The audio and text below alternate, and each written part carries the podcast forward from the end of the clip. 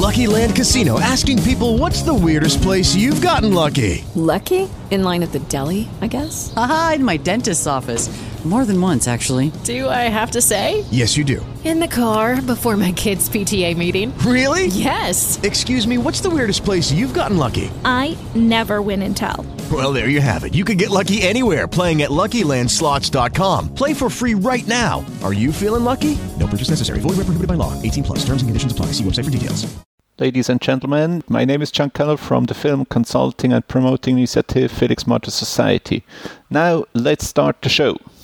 This is Anthony Alex from the Angry Mailman podcast, and you're listening to another fine show from the From Page to Screen Media Empire. Hey guys, this is Ace Marrero from the movie Madison County. Hi, this is David L.G. Hughes, writer director of the film Hall Bowl Suites. I love the pace and the fastness, and I love the fact that you just roll with it. Hi, I'm Eric England, the director of Contracted. Hi, I'm J.K. Amalou, the writer director of Deviation. My name is Nathan Whitehead, and I wrote the music for Beyond Skyline. Hello, Stuart. Just a quick hello from Sarah Douglas. Hi, this is Ben Loyd Holmes from the film The Expedition. This is Dominic Burns, the director of Allies. Hey, Stuart. Page the to screen.com up in my bum, please. Snake, did that with my motorcycle running and tracking over with my fucking snake, Jamie's with Dom, eating pizza and pussy. I'm Neil Johnson. I directed Road Warrior and The Time War, and I crucified Adolf Hitler. The From Page to Screen to movie screen.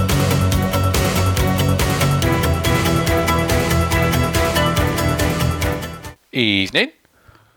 Hello. That's kind of weird. I didn't have any ringtone from you whatsoever. I just saw it pop up that you were phoning me. So Ah, uh, very much like uh, you phoning me because um, I was just browsing the internet waiting for that phone call to come in, Yep. and uh, all I heard was the and I was like, "Miss call." I was like, "Really? I never heard you call you ringing." looks like our computers have got the wonderful same update. Yay, join. Yes, Fantastic. How are you?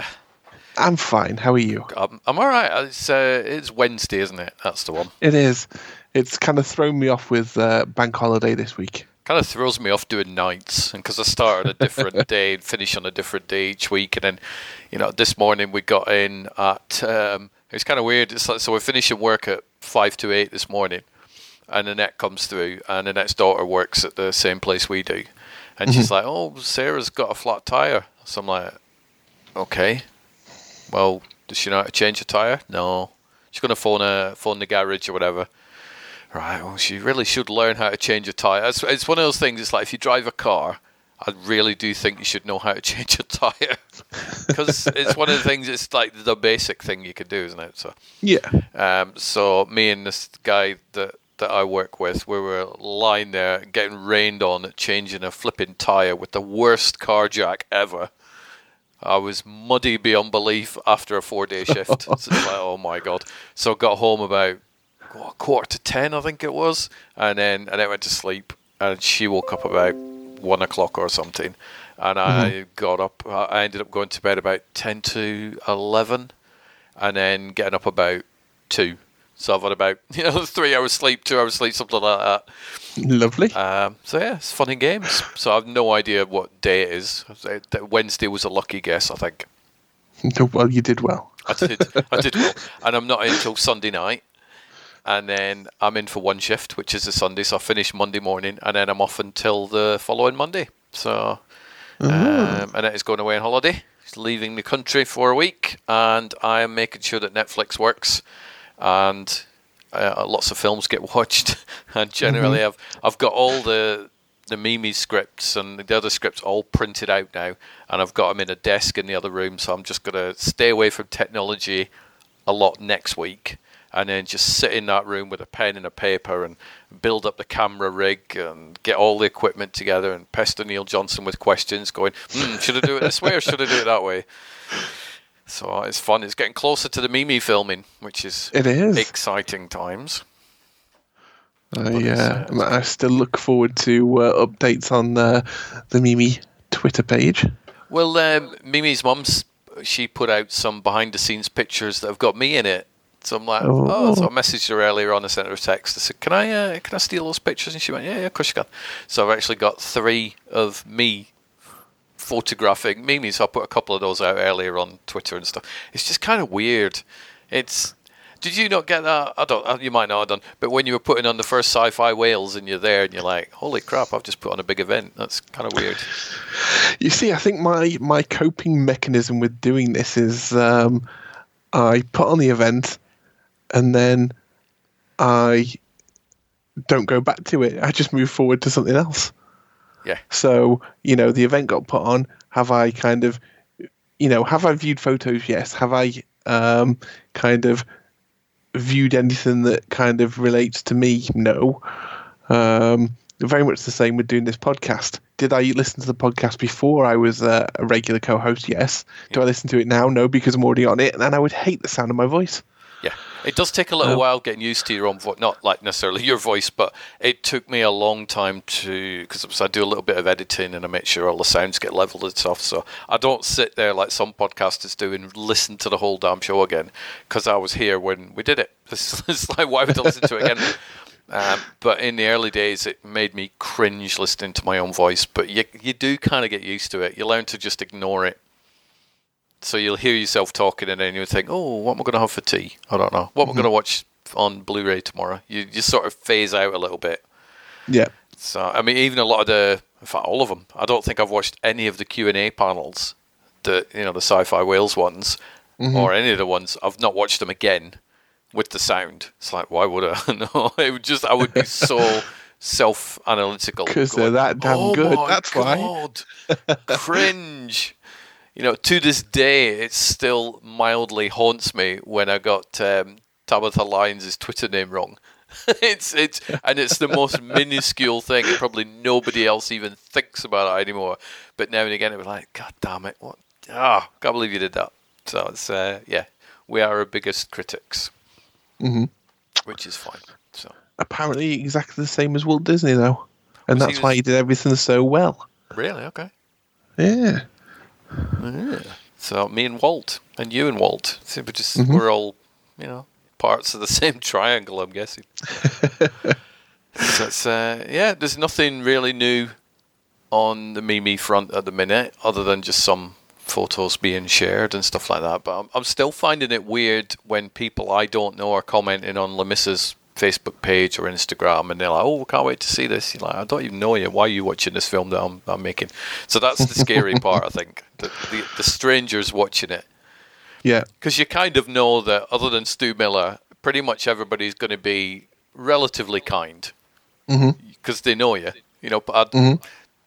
you may come through with going, I, I really enjoyed it. However, may, yeah, maybe you might want to do this, that, and the other. like you did with the stabbing noise type thing.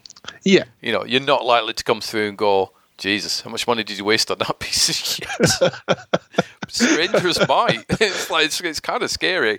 So you know, Yeah, I fun. suppose that is the thing. You know, you you're kind of protected in your bubble as long as people watching the film are people you know. Yeah.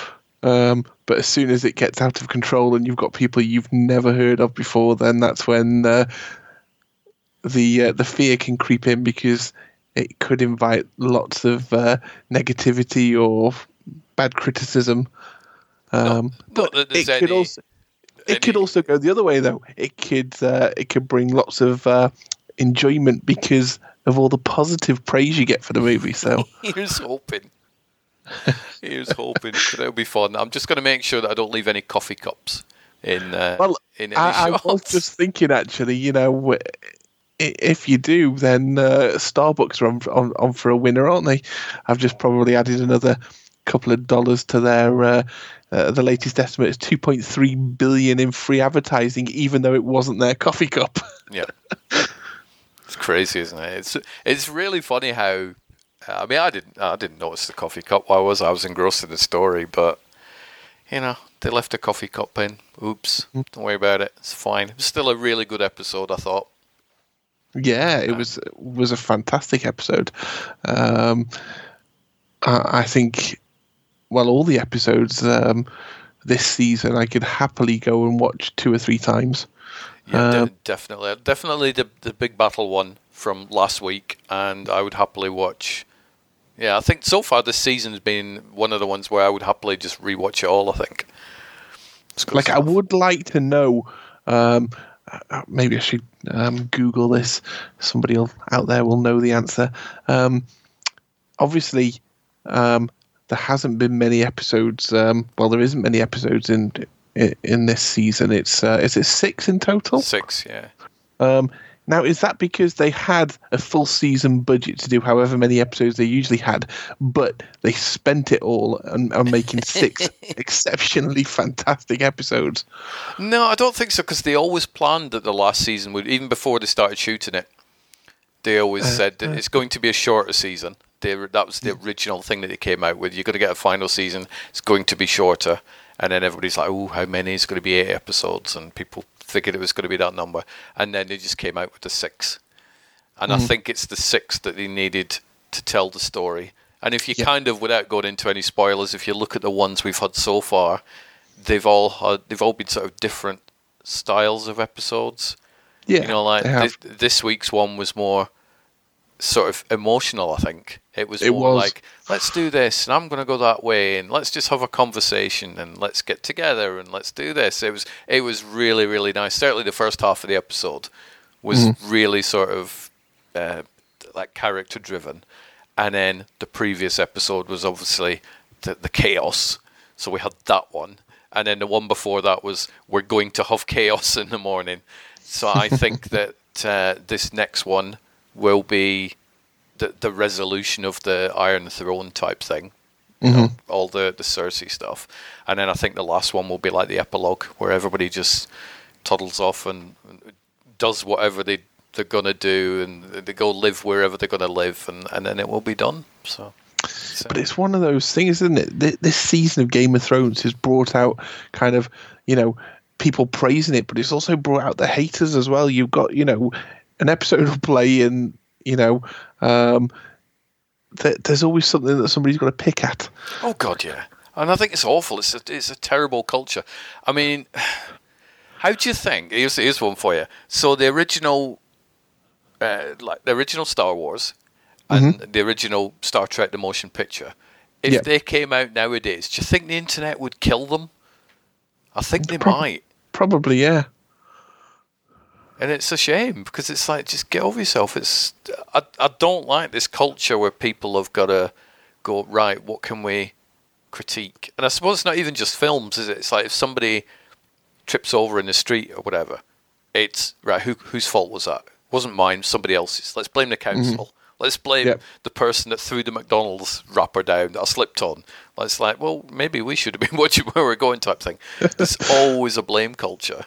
There is and it was um, the, the I'm very cagey about saying where I work in my nighttime job type thing, but basically where we because I quite like the fact I've never named the company I work for. It's great because I can say whatever I want in these podcasts and it's fine.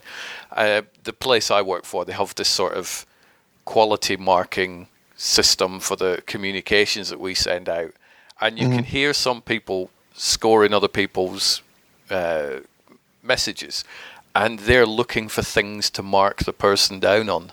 And mm. that's the culture, isn't it? It's like, well, let's look at what Rob's done. Ooh, he could have done that. He could have done this. Yeah, but let's look at all the really good things he did. And mm-hmm. let's praise him on that rather than oh, I found something he didn't do. it's you know the the Game of Thrones episode. Oh, it's a bit dark. Rather than that was an amazing piece of television. Can't believe they spent 55 days shooting a single TV episode. Mm. Or last week's. Oh, look, a coffee cup. it's like, oh, come on. Give me a break. Yeah. It's insane.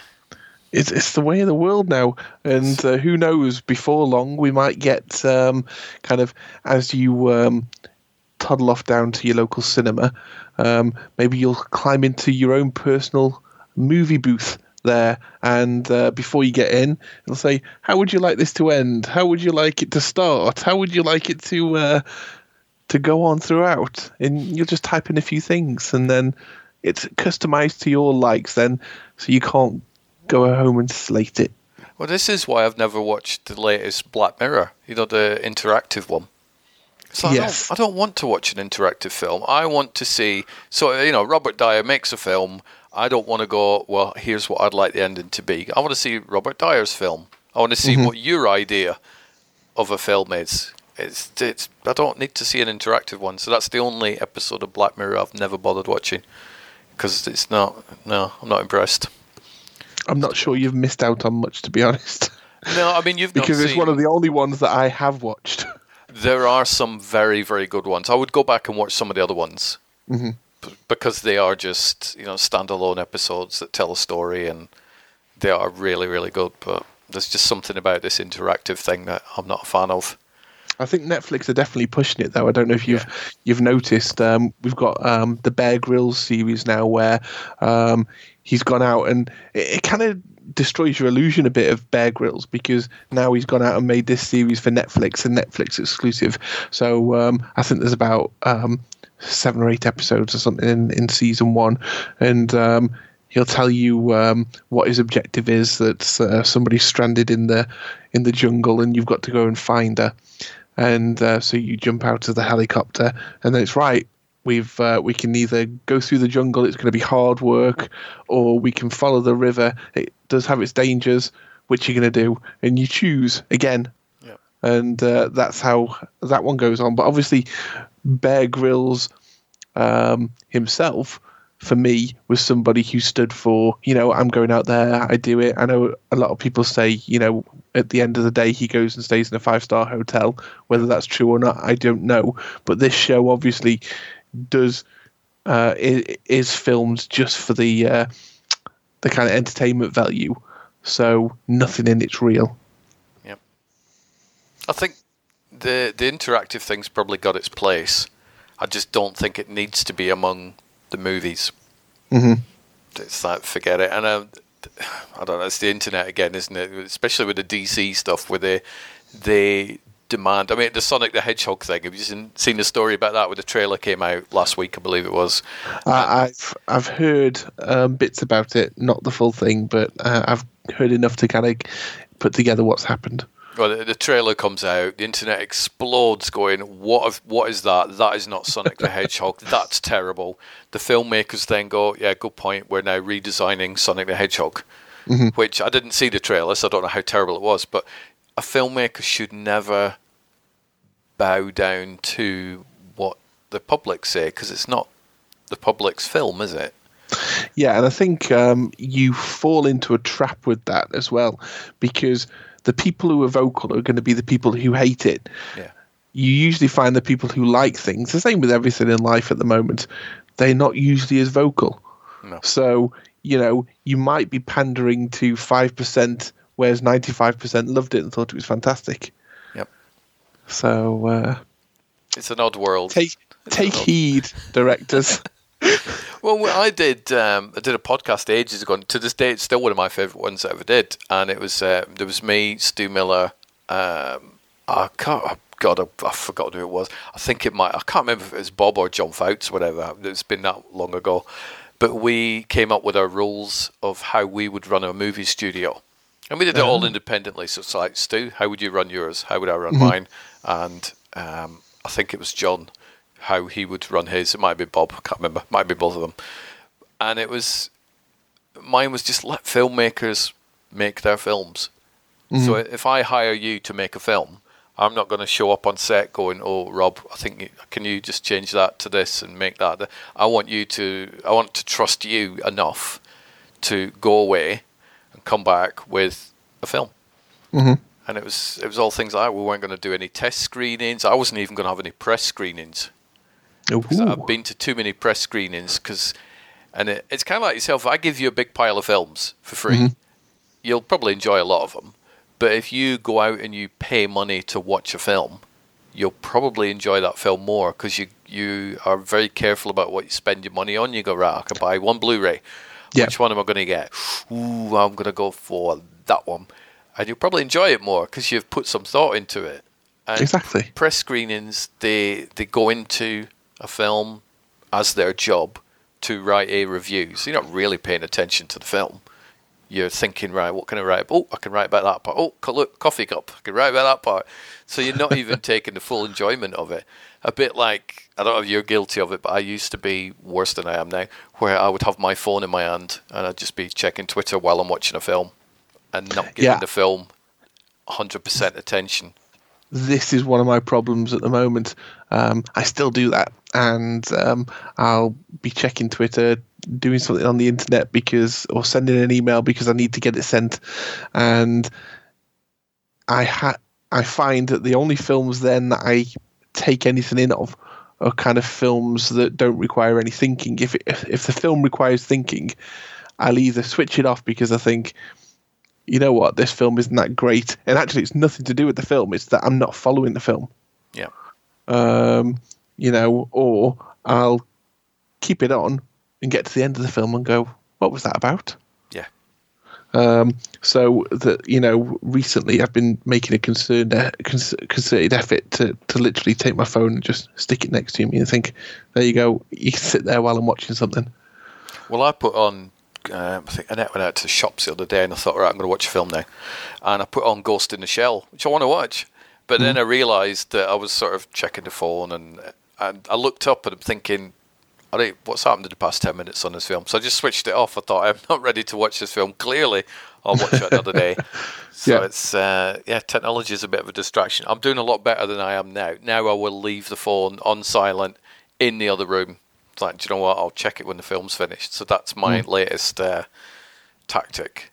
And even when I go to work, I'll leave the phone at home so I, you know, don't have to check it at three in the morning. It's, it's not really an important tweet going to come through to me at three, four in the morning.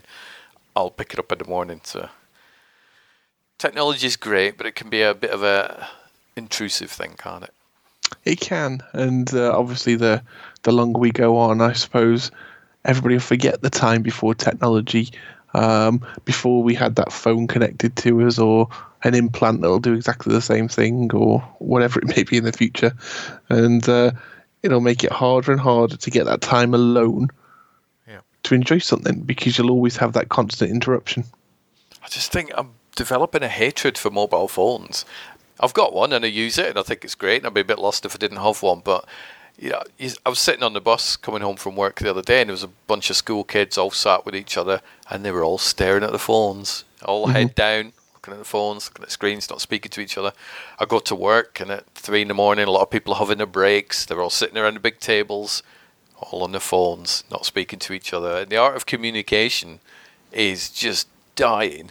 It really mm-hmm. is. People don't have to learn how to spell things anymore. They don't have to remember phone numbers they don't have to learn anything because they can just Wikipedia it because obviously Wikipedia is hundred percent accurate all the time, isn't it? oh, certainly. Like, oh no, you know, back when we were kids, pick a book up, read it, learn mm-hmm. something, mm-hmm. watch a documentary. Sounded like old fuddy duddies, but yeah, yeah, we'll have to uh, get a couple of chairs and uh, you know, in twenty years' time, sit next to each other, um, looking out maybe at the sea, and uh, we can do a podcast and just kind of really kind of hate on technology at that point. Definitely. well, I wasn't sat on a chair, but I was. Annette was on Mars the other day, which is oh, quite lovely. interesting. I saw her being on Mars. Cause virtual I, uh, reality, I presume. It was a virtual reality, and it's a, a, virtual reality experience that I downloaded from the PlayStation Store. It cost me like three pounds something, like three pound ninety nine something it was, and it's uh, the Ridley Scott's The Martian Ooh. virtual reality experience. And uh, what I tend to do with VR is sometimes I'll put it on and then Annette can watch me do whatever the experience is, and then she might try a little bit of it. But I thought, you know what, she can try that one first. And mm-hmm. with VR, see, obviously when you've got the headset on, you're seeing the whole virtual thing. But when mm-hmm. you're outside of that experience and you're, you're looking at the television, you can see the fr- what's right in front of the person, so you can see what they're looking at. So you can pretty much see what they're experiencing without the VR part, and mm-hmm. it looked really cool. Have you seen the film of the Martian? I have, yes.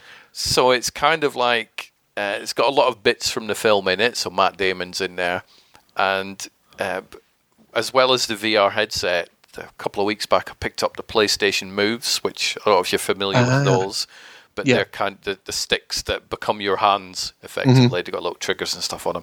So she was uh, picking up the potatoes and, and, separating the potatoes. So there was a basket for the big potatoes, the medium ones, the small ones. So she was doing all that.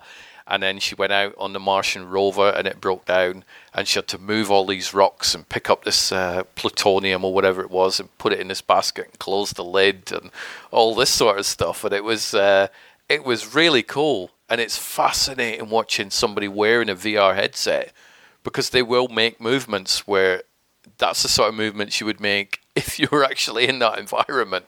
It's Yeah. kind of weird and freaky to watch. It's uh, it's interesting.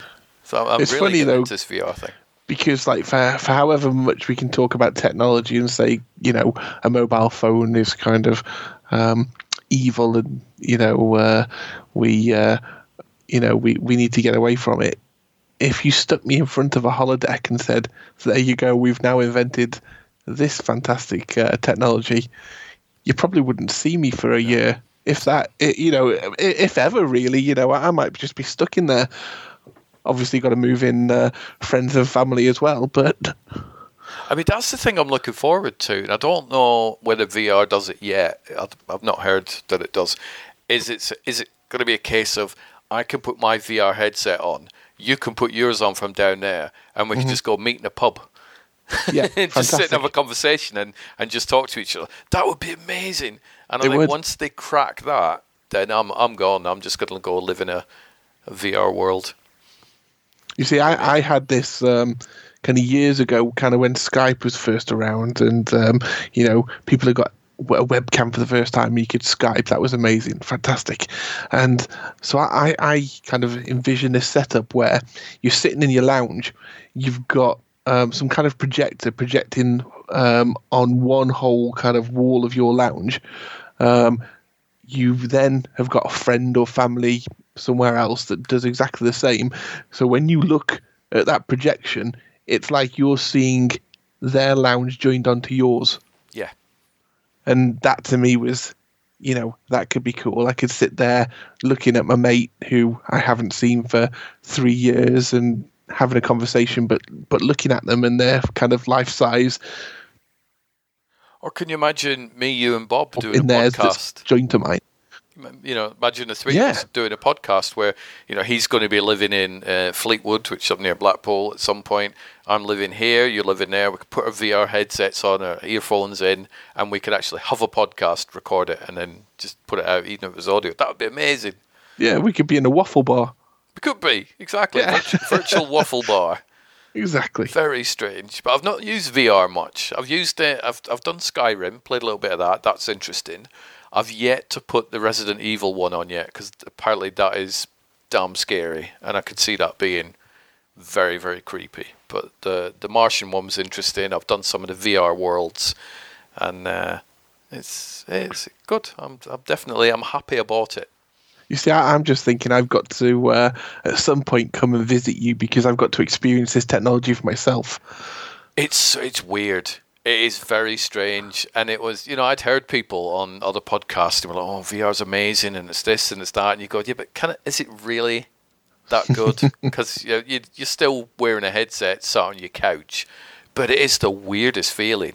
It's very very strange. I don't mean like physical feeling, but you you do look around and you can see everything. I mean, it's it's definitely odd. But yeah, at some point you need to come up and uh, you just have a VR experience. but it's I don't want to get to the point where I'm using it a lot though, because some people have felt a bit queasy, and I Yeah. can see why. I think Skyrim's the only one that I potentially could have felt queasy playing because I had it on for about half an hour, and it's you know it was not really a game that was made in VR. It was mm-hmm. a game that then was converted to VR, so that felt a little bit. Hang on a minute. This could, if I stay on it for an extra couple of hours, I may feel a bit off. But apparently, you do get used to that feeling if it does hit you. But You see, uh, when uh, somebody comes up with um, kind of the Star Trek universe in VR, you know, you'll you download it, you buy it on some kind of um, great format cartridge that's just yet to be uh, be made, whatever. And I can kind of explore that universe, walk around Deep Space Nine, pick a planet and go and experience that. Then, uh, yeah, that's when I'm going to be hooked, I think. And then um, this half an hour here and half an hour there go straight out the window for me. well, apparently, I put a tweet out the other week and I said, "What's the best VR experiences because it's people have done loads of them. So rather than me trying them all and paying money out for them all, it's like why don't just ask the people who actually use it? And somebody mm-hmm. did say there is a Star Trek one. It's Star Trek Bridge Crew, I believe it's called. I, I remember when it was released, and th- this is the power of a franchise like Star Trek. When you're a Star Trek fan, I was well very much considering buying myself all the kit, including you know 3D headset, and I was I was looking what's the best one at the moment. You know, Oculus Rift. Okay, that one. You know, it's the most expensive too. Great. You know, but that's what I need to play this game on. And like you know, I think I'd worked out that I needed to spend like a couple of grand, you know, on yeah. a new PC and the Oculus Rift and and everything. And uh, I suppose if I got the money. Um, at hand that was um, not needed for other things, then that very much could have just been. Uh, thank you, Star Trek. You've just uh, put a two grand dent in my wallet. Nicole would never see you. Rob, what? Shut up. it's Romulans. I'm commanding the Enterprise. but it does. Uh, it's probably one I will check out because I'm just. I'm not really into. I want to play games of virtual reality. I'm thinking that that probably is kind of cool, but I'm into the more. I want to experience. Uh, mm-hmm. You know, just putting it on and escaping. So you know, a, a VR cinema, for example, would be pretty cool, or mm-hmm. a roller coaster one, or or Star Trek, or something like that. I bet that's for just even things like Times Square. You know, in mm. New York, you go, I'm just going to go sit and look at that for 20 minutes and stuff. But I'm more into the experience of VR rather than playing video games in it. But uh, it is interesting. It, to, for me, it's as good as I hoped it would be. And I was concerned because it's like three hundred pound for the headset. I thought, do I really mm-hmm. want to pay that? And then find out a it doesn't work for me because of my eyesight, or b it's crap. And it does work, and it's not crap. So I'm I'm very happy that I've spent the money and tested it. I think it'll be amazing in a few years' time to see where it goes as well. Yeah. Um, just the other day, I was looking for um, a 4K security camera. Um, you know, I've got HD security cameras, but I thought 4K is the way to go. Really crisp, clear, lots of detail. So I was just browsing through Amazon as people do, and um, a this 360 degree 4K camera popped up. Um, I don't know how many kind of lenses around this thing it got, but it I think it was a good three thousand pounds. Yeah. But if you read the blurb for it, it was um, you could literally place this camera, create a 3D environment, and then use your 3D headset to go into the 3D environment you've just captured. Wow. You know, so forget about experiencing, you know, the beach live down the road. If I got one of these cameras, I could do it and then I don't have to leave my house. It's crazy, isn't it? It's it's bizarre.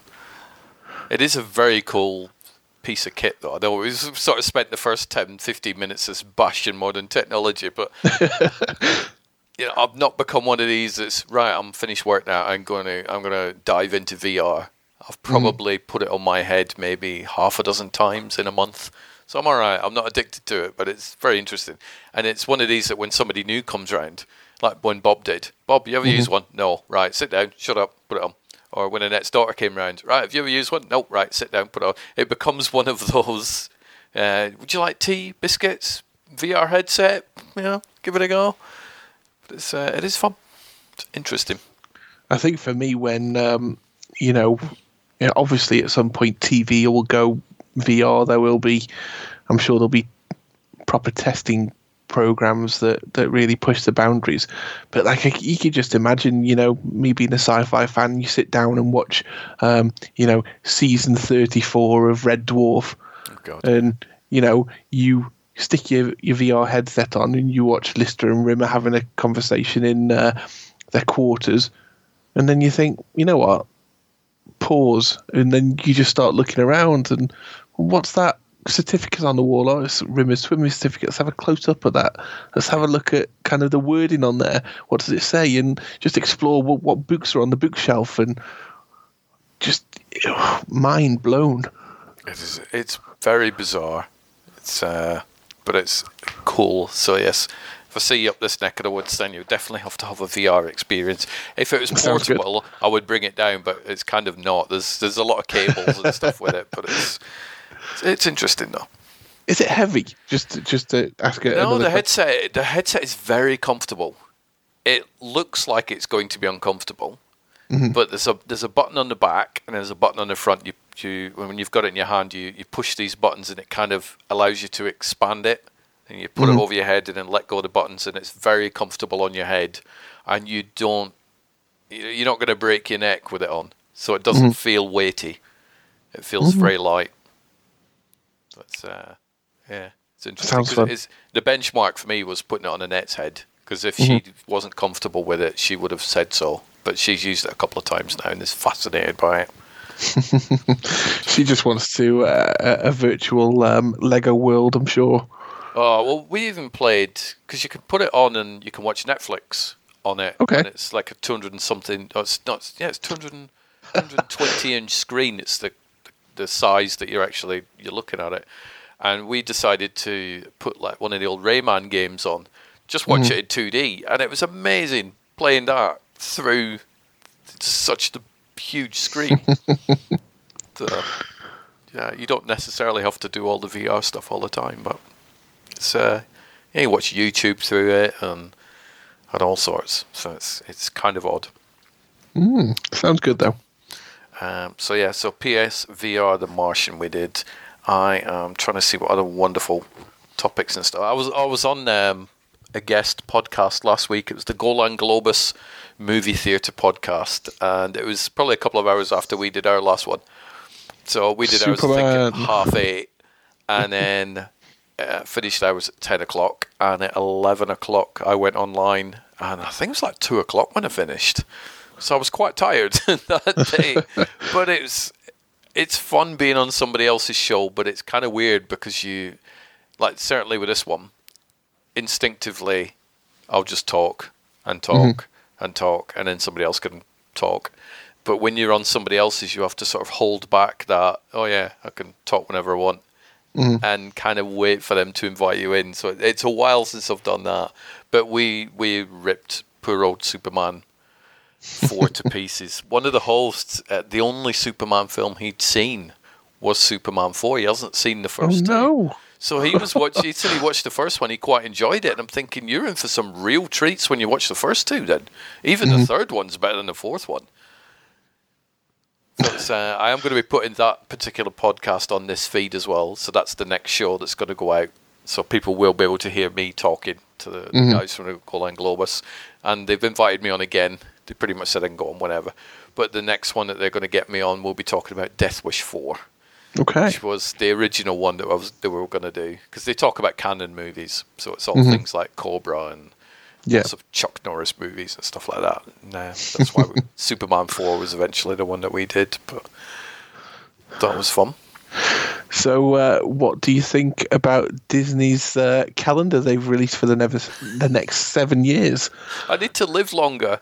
it's like what happened Well, to this? I hope you're not going to leave us in the next seven years. I don't plan on doing, but it's like it really sucks being a film fan because you're like, oh no, I need to find out what. I remember when um, it was the previous Pope, I think it was John Paul, he when he died, and it was before Revenge of the Sith came out, and I thought he's never going to see that film, and it's kind of like, damn.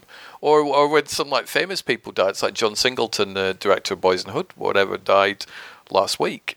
And no, it wasn't my initial thought of he's not going to know how Game of Thrones ends because he, 'cause he won't. But it, the kind of those sort of thoughts do spring to mind. It's like, damn. So you know, if I'm really into Avatar, I have got to stick around for the next eight years. It's crazy. But I thought Disney were not going to do any Star Wars movies for ten years. That was the story the other month, wasn't it? We're going to take a break.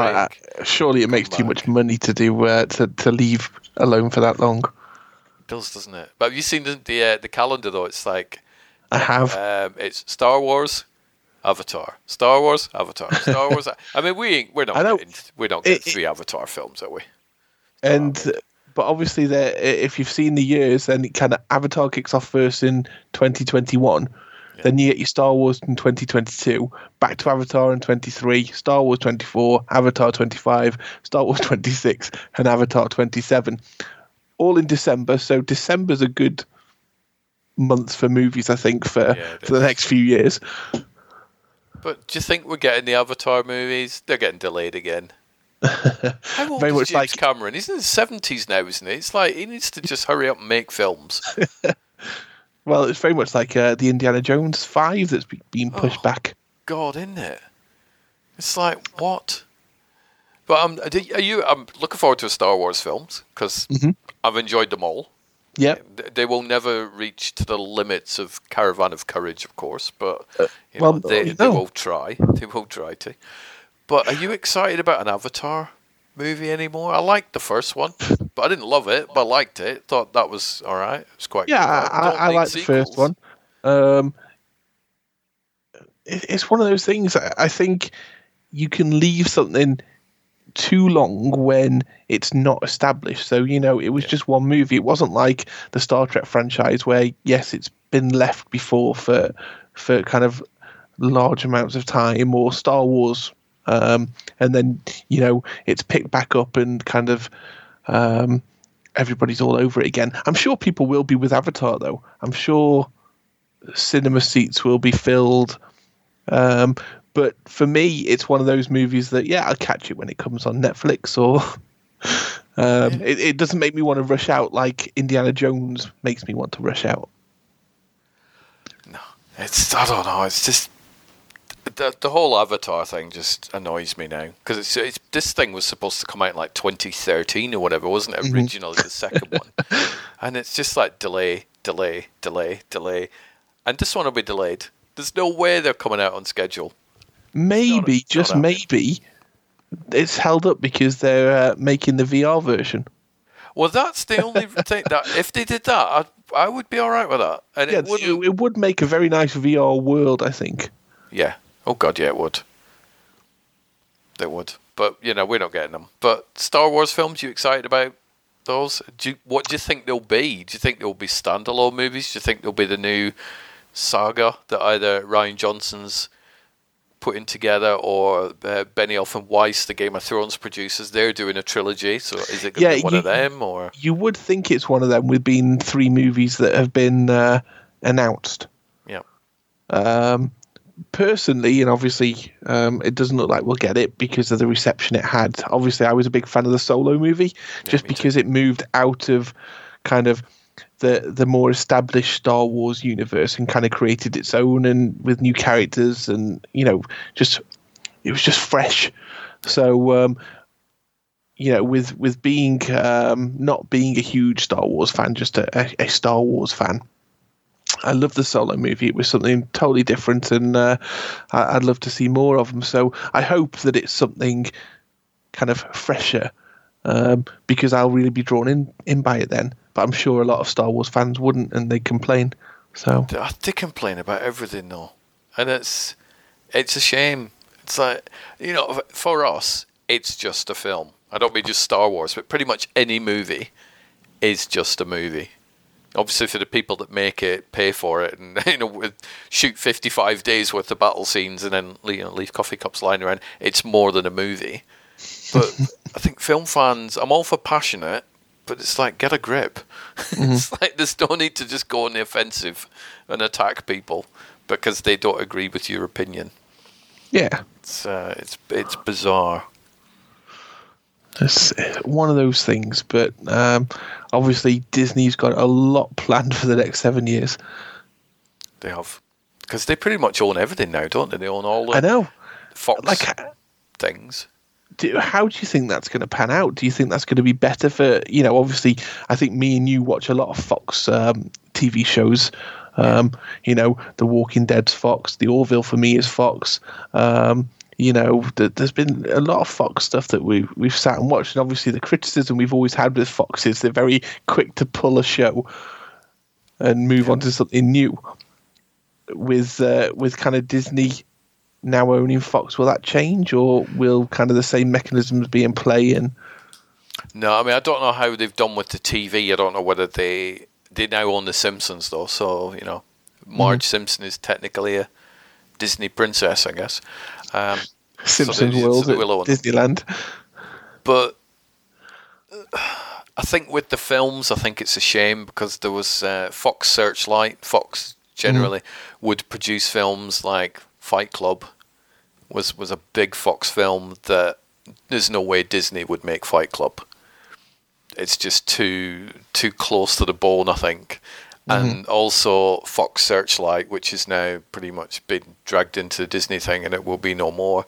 They used to do a lot of the smaller independent films, mm-hmm. and I think they're the ones that are going to suffer. I think Disney are going to be very, very good at the big tentpole things. So your Star Wars, your Avatars, your Marvel movies. You mm-hmm. know, X Men will probably come out again at some point, but you're not going to get little films. You know, like Sofia Coppola directed the Virgin Suicides or something like that. Yeah, the, I don't think we're going to get as many of those. So I think for indie filmmakers, I think it's a shame. But obviously, for your popcorn fans, mm-hmm. they'll they'll be happy because they'll just get even more sequels and spin-offs and you know, shared universes and all that sort of stuff. That is true. Um, so, uh, and and how big can these Disney parks get though? That's the question. I, do, I, I, don't know if you've see, been following. They're building this big kind of Star Wars. Oh yeah. Kind of land, and it does look amazing. You know, for me, not not being a, you know, it was the whole Star Trek, Star Wars, and I went the Star Trek route. Some will say the dark side, but um, you know, looking at that Star Wars land, I'm impressed. I want to go and immerse myself yeah. in that, you know, and lose myself in Star Wars land does look amazing. Apparently, it's very expensive, Star Wars Galaxy's Edge, but yeah. there are there are people who have been around it already. You know, the press and stuff like that. They say it's pretty impressive. It's still in its early stages because there's big spaces where there's going to be experiences, mm-hmm. but you know, you, you, can't walk up to a a vendor and get a Pepsi. Or no. even all the drinks and the food are all kind of Star Warsy, so you can you get blue milk or whatever it is and it may be like Pepsi in a in, in, a glass or whatever, but it won't be like a, a Pepsi can.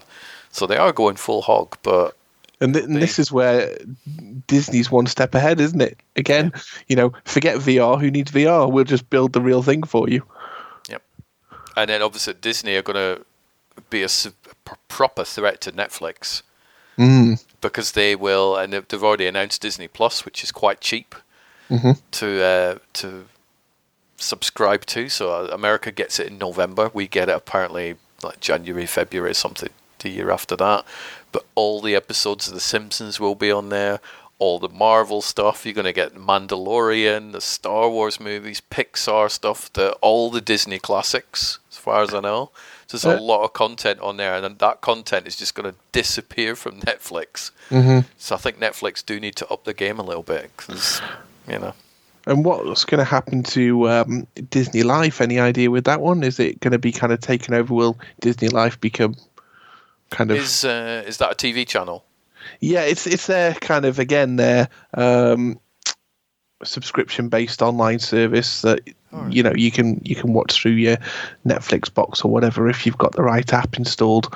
Um, so at the moment, you know, it, has got all the Pixar stuff, it's got um, Disney movies, it's got all the Disney TV shows from uh, original stuff, and um, but obviously it hasn't got the Marvel stuff. And I think that'll all be incorporated into yeah, Disney it'll just kind of yeah, just move up.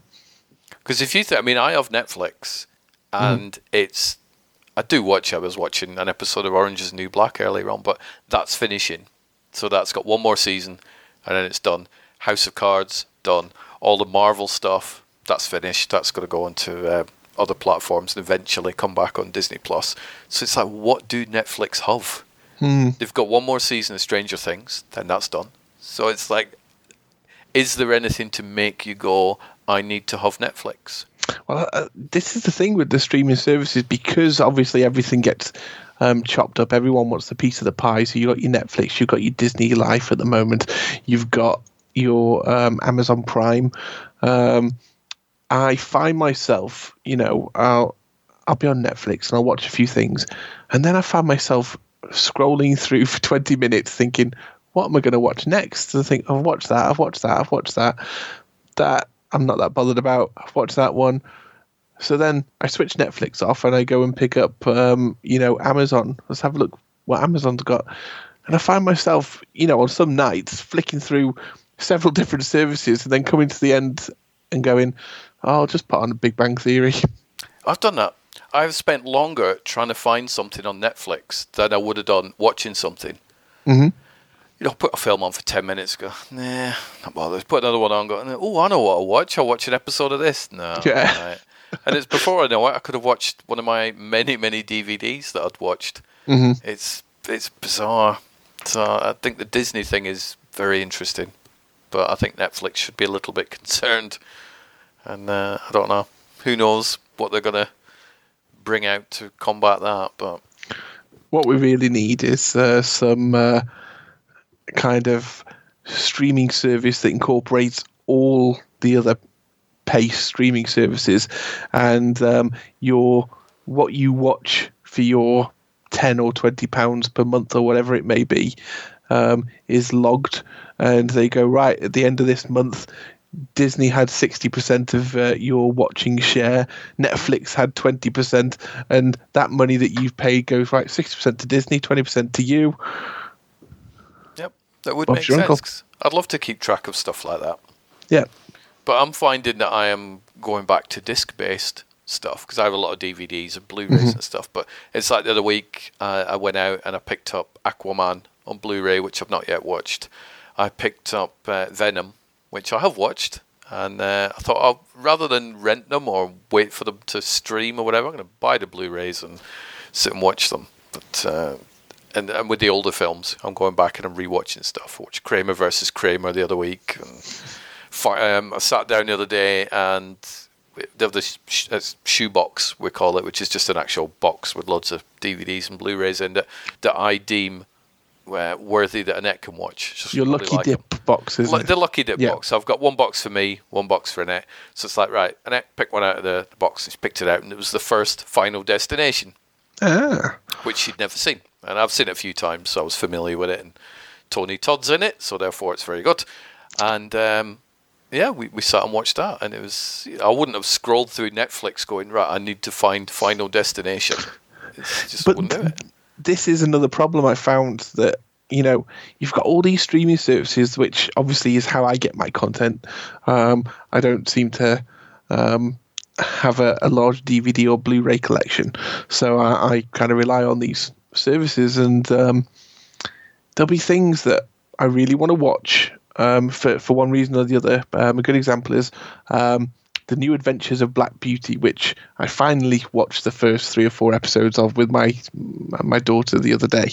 Um, but I've, I've been looking for this uh, for probably the last twelve months, thinking this would be something great for me and Addie to sit down and watch. It's something I remember as a kid. Yeah. Um, so let's kind of share some of that because I, I love kind of rewatching something I watched as a kid with her and seeing her reaction. And um, but none of the streaming services have something like that. And in the end, it had to resort to YouTube. You know, New Adventures of Black Beauty. There we go.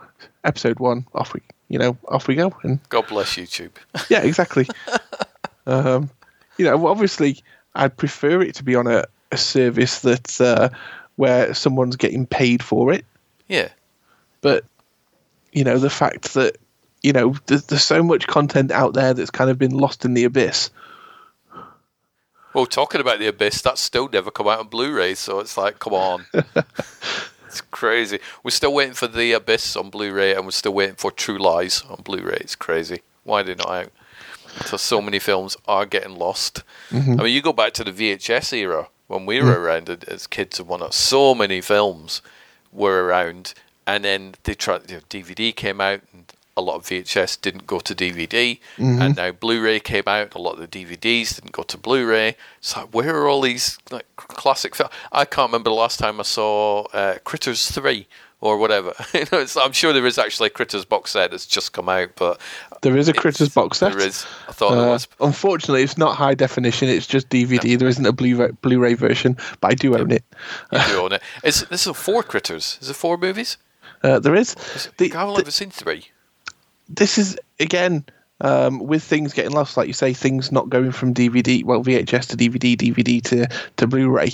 Um, with with the Critters movies, I was desperate for Blu-ray copies. I thought, you know, it'd be great to watch them in high definition. couldn't find nothing. You know, they hadn't been released, so I went out and bought um, the DVD box set. Yeah. And then, um, still in my quest to, well, will anybody ever make this in um, HD?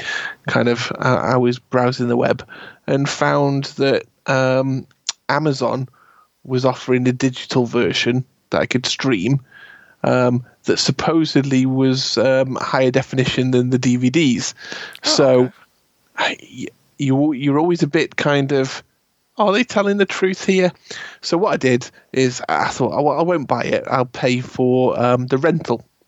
Yeah.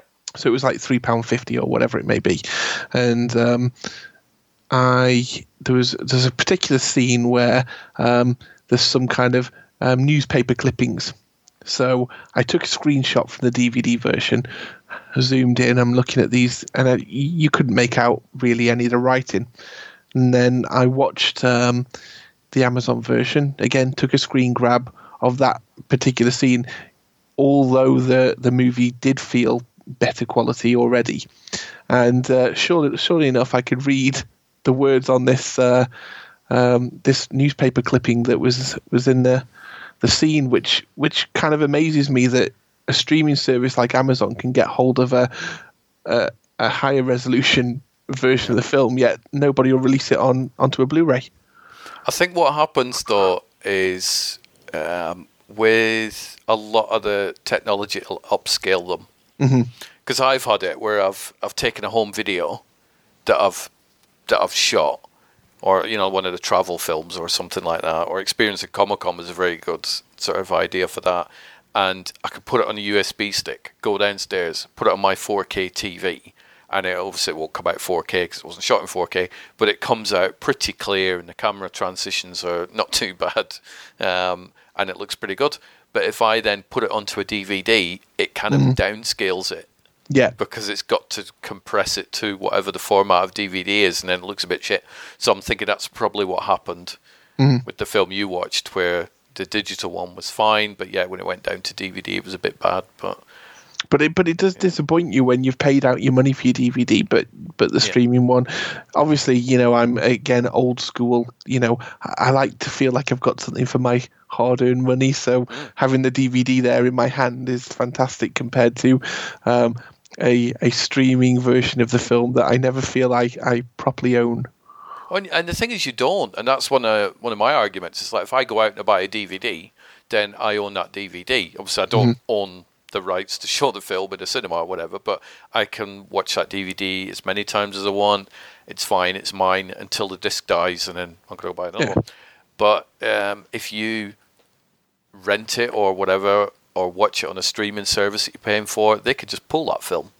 Mm. Which, if you think Ultraviolet, which was a great, I was just about yeah, ultraviolet. I, I I I used to when when I used to buy a lot of DVDs. Obviously, a lot of them would come with the little insert that you get get this on ultraviolet as well. So I'd go and sign up for it because I thought, oh, I might, I might want to do that at some point. Never really watched it, but if I did, then I'd be disappointed now when I got that email that went out that said, sorry, we're shutting down this service. I have about 70, 75 films on an ultraviolet collection. Mhm. And I was the same. I would, uh, on some cases, I would buy the Blu-ray because it had an ultraviolet code. So I wanted to watch Yeah. the film anyway. But I thought, no, I'm going to get it now because it's got a code in it. Mhm. And I've built up a great library, and a lot of that will disappear. I don't know which ones will disappear, but they will. it's crazy. And even things like Apple, if you've got uh, like an iTunes code for a movie, they can just go, yeah, we're, we're not housing that film anymore. We're Yeah. getting rid, so your film disappears. So I would always rather have a physical disc. Plus, you can get it signed. Exactly, you can get it signed. I want to uh, pick up Cannibals and Carpet Fitters, which is now out. Yes, I want to get a copy of that as well. And you know, everybody's been tweeting it this week. I've got mine. I've got mine. I've got mine. I'm thinking, well, I'll get mine when I get paid. I'll get, get paid in like two weeks or, or next week. I think it is actually. Um, I'll, I'll get mine then. Until then, sorry, can't do it. And I kind of feel bad because it's like, well, I've been supporting that film and a lot of other films for ages, but at the end of the day, I, you know, I don't get paid for this, so I'll have to wait until I buy my own copy. But I did enjoy the film, and I dug my review out and reshared it and, and whatnot the other day. But it's it's a fun movie. So, and you've not seen that one yet, have you? I haven't. No. It's good. Um, but it's definitely one that's uh, on my list. Yeah. It's, it's Um, entertaining, which is what film should be. I've been uh, kind of sucked into the world of the Switch um, a bit more. Well, actually, more the world of Lego um, Oh. because I'm loving the uh, the Lego Incredibles um, game that we've got. Um, we seem to be spending uh, quite a lot of time uh, kind of going through the missions on that. Um, so much so that you know it's the Incredibles two, and we were halfway through the game um, when um, we noticed that Incredibles 2, um, which we hadn't seen, was available to watch on one of the streaming services. So we sat down as a family and watched uh, that. Um, but after, like I say, playing half of the game, so kind of seeing bits and bobs from the movie. Yep, it's a great game. It's uh, and I played quite a lot of that one. so it's good. I still think the best Lego games that I've seen, the Harry Potter ones are very, very good. So Mhm. I don't know whether they're available or not for the Switch, but the Lego I think they are. I think they've got like a, a set of them now. Yes. Yeah, with sort of one and two in it. Mm. They're very good. And they were the first ones we ever played. And it was because I'd gone round to Bob's house and he was sitting playing the first one. And I'm like, what's that? And oh, it's Lego Harry Potter. I'm like, that actually looks quite good. So Annette saw it and she went, I might pick that up. And then since then, she's picked up every Lego game conceivable that's, that's Mhm. been released so far. And I've played a whole bunch of them. But the the Lego Marvel ones, I think you would love because they are huge. They they are such a I can't get over how big the game is. It's massive, and it's um, a lot of it's quite difficult because obviously you got Iron Man, you can fly around in in space and stuff like that. But it's uh, yeah, it's interesting that you do get your money's worth for the Lego games. That's for damn sure.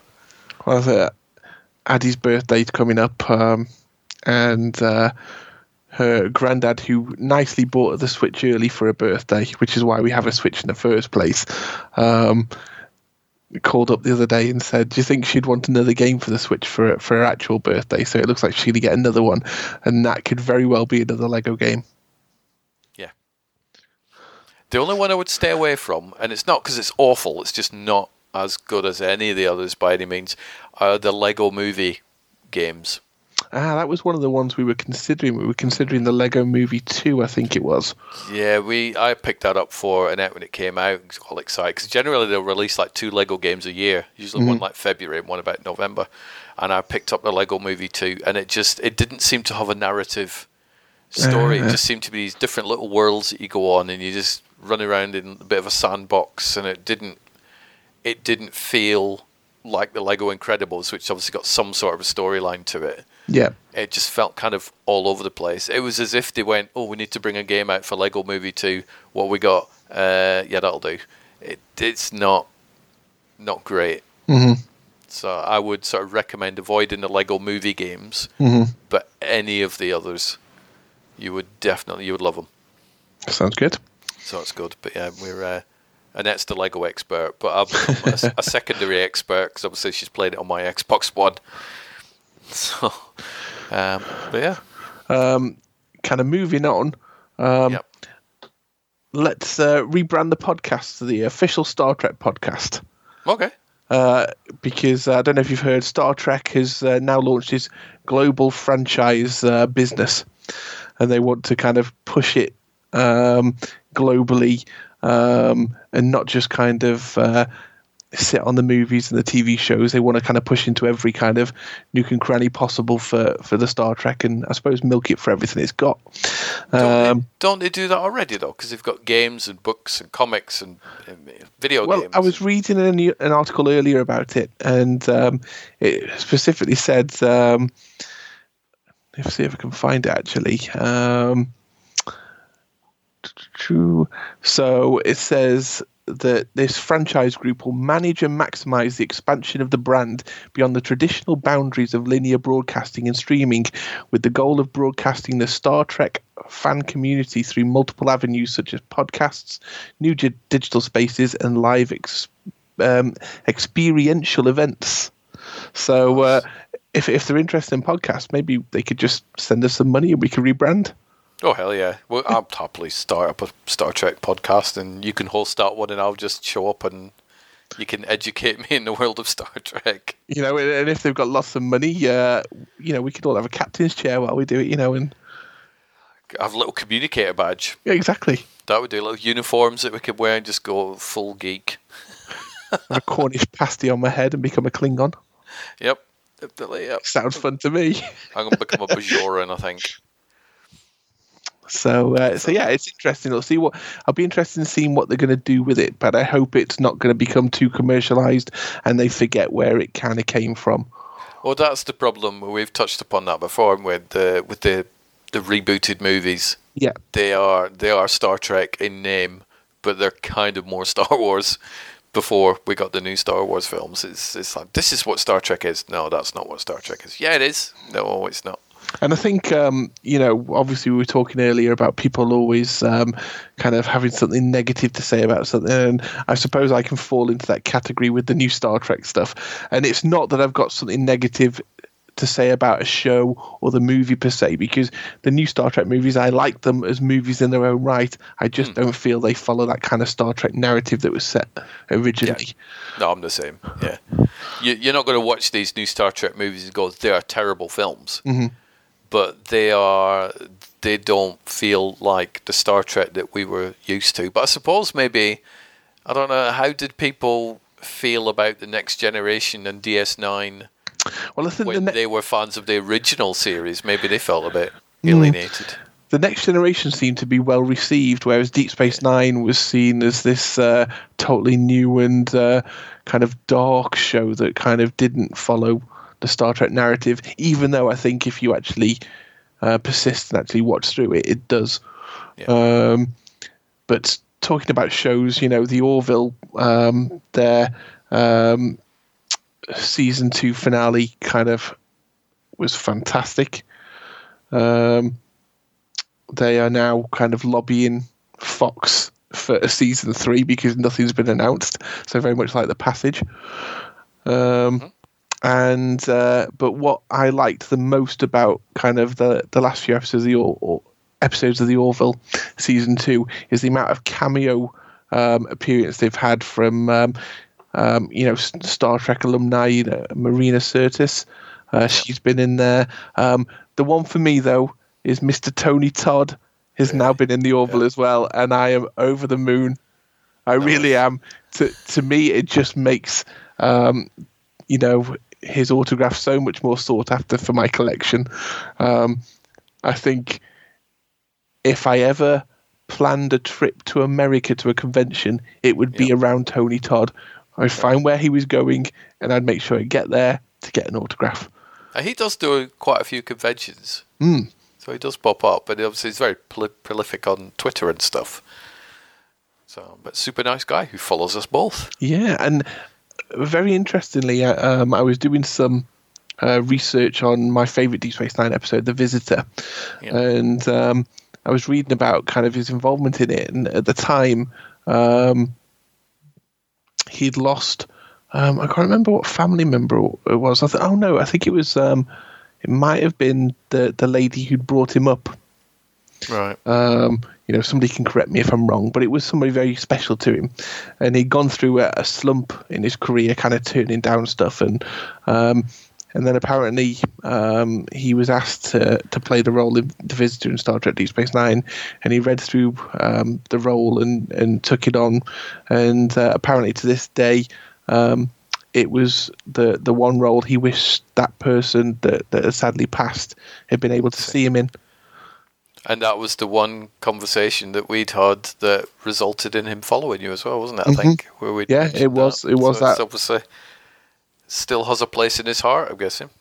and and mine too. Um, it's, it's, it's definitely one of those episodes for me that I can watch time and time again. I know what's coming up. I know what's going to go down, and I'll be in tears every time.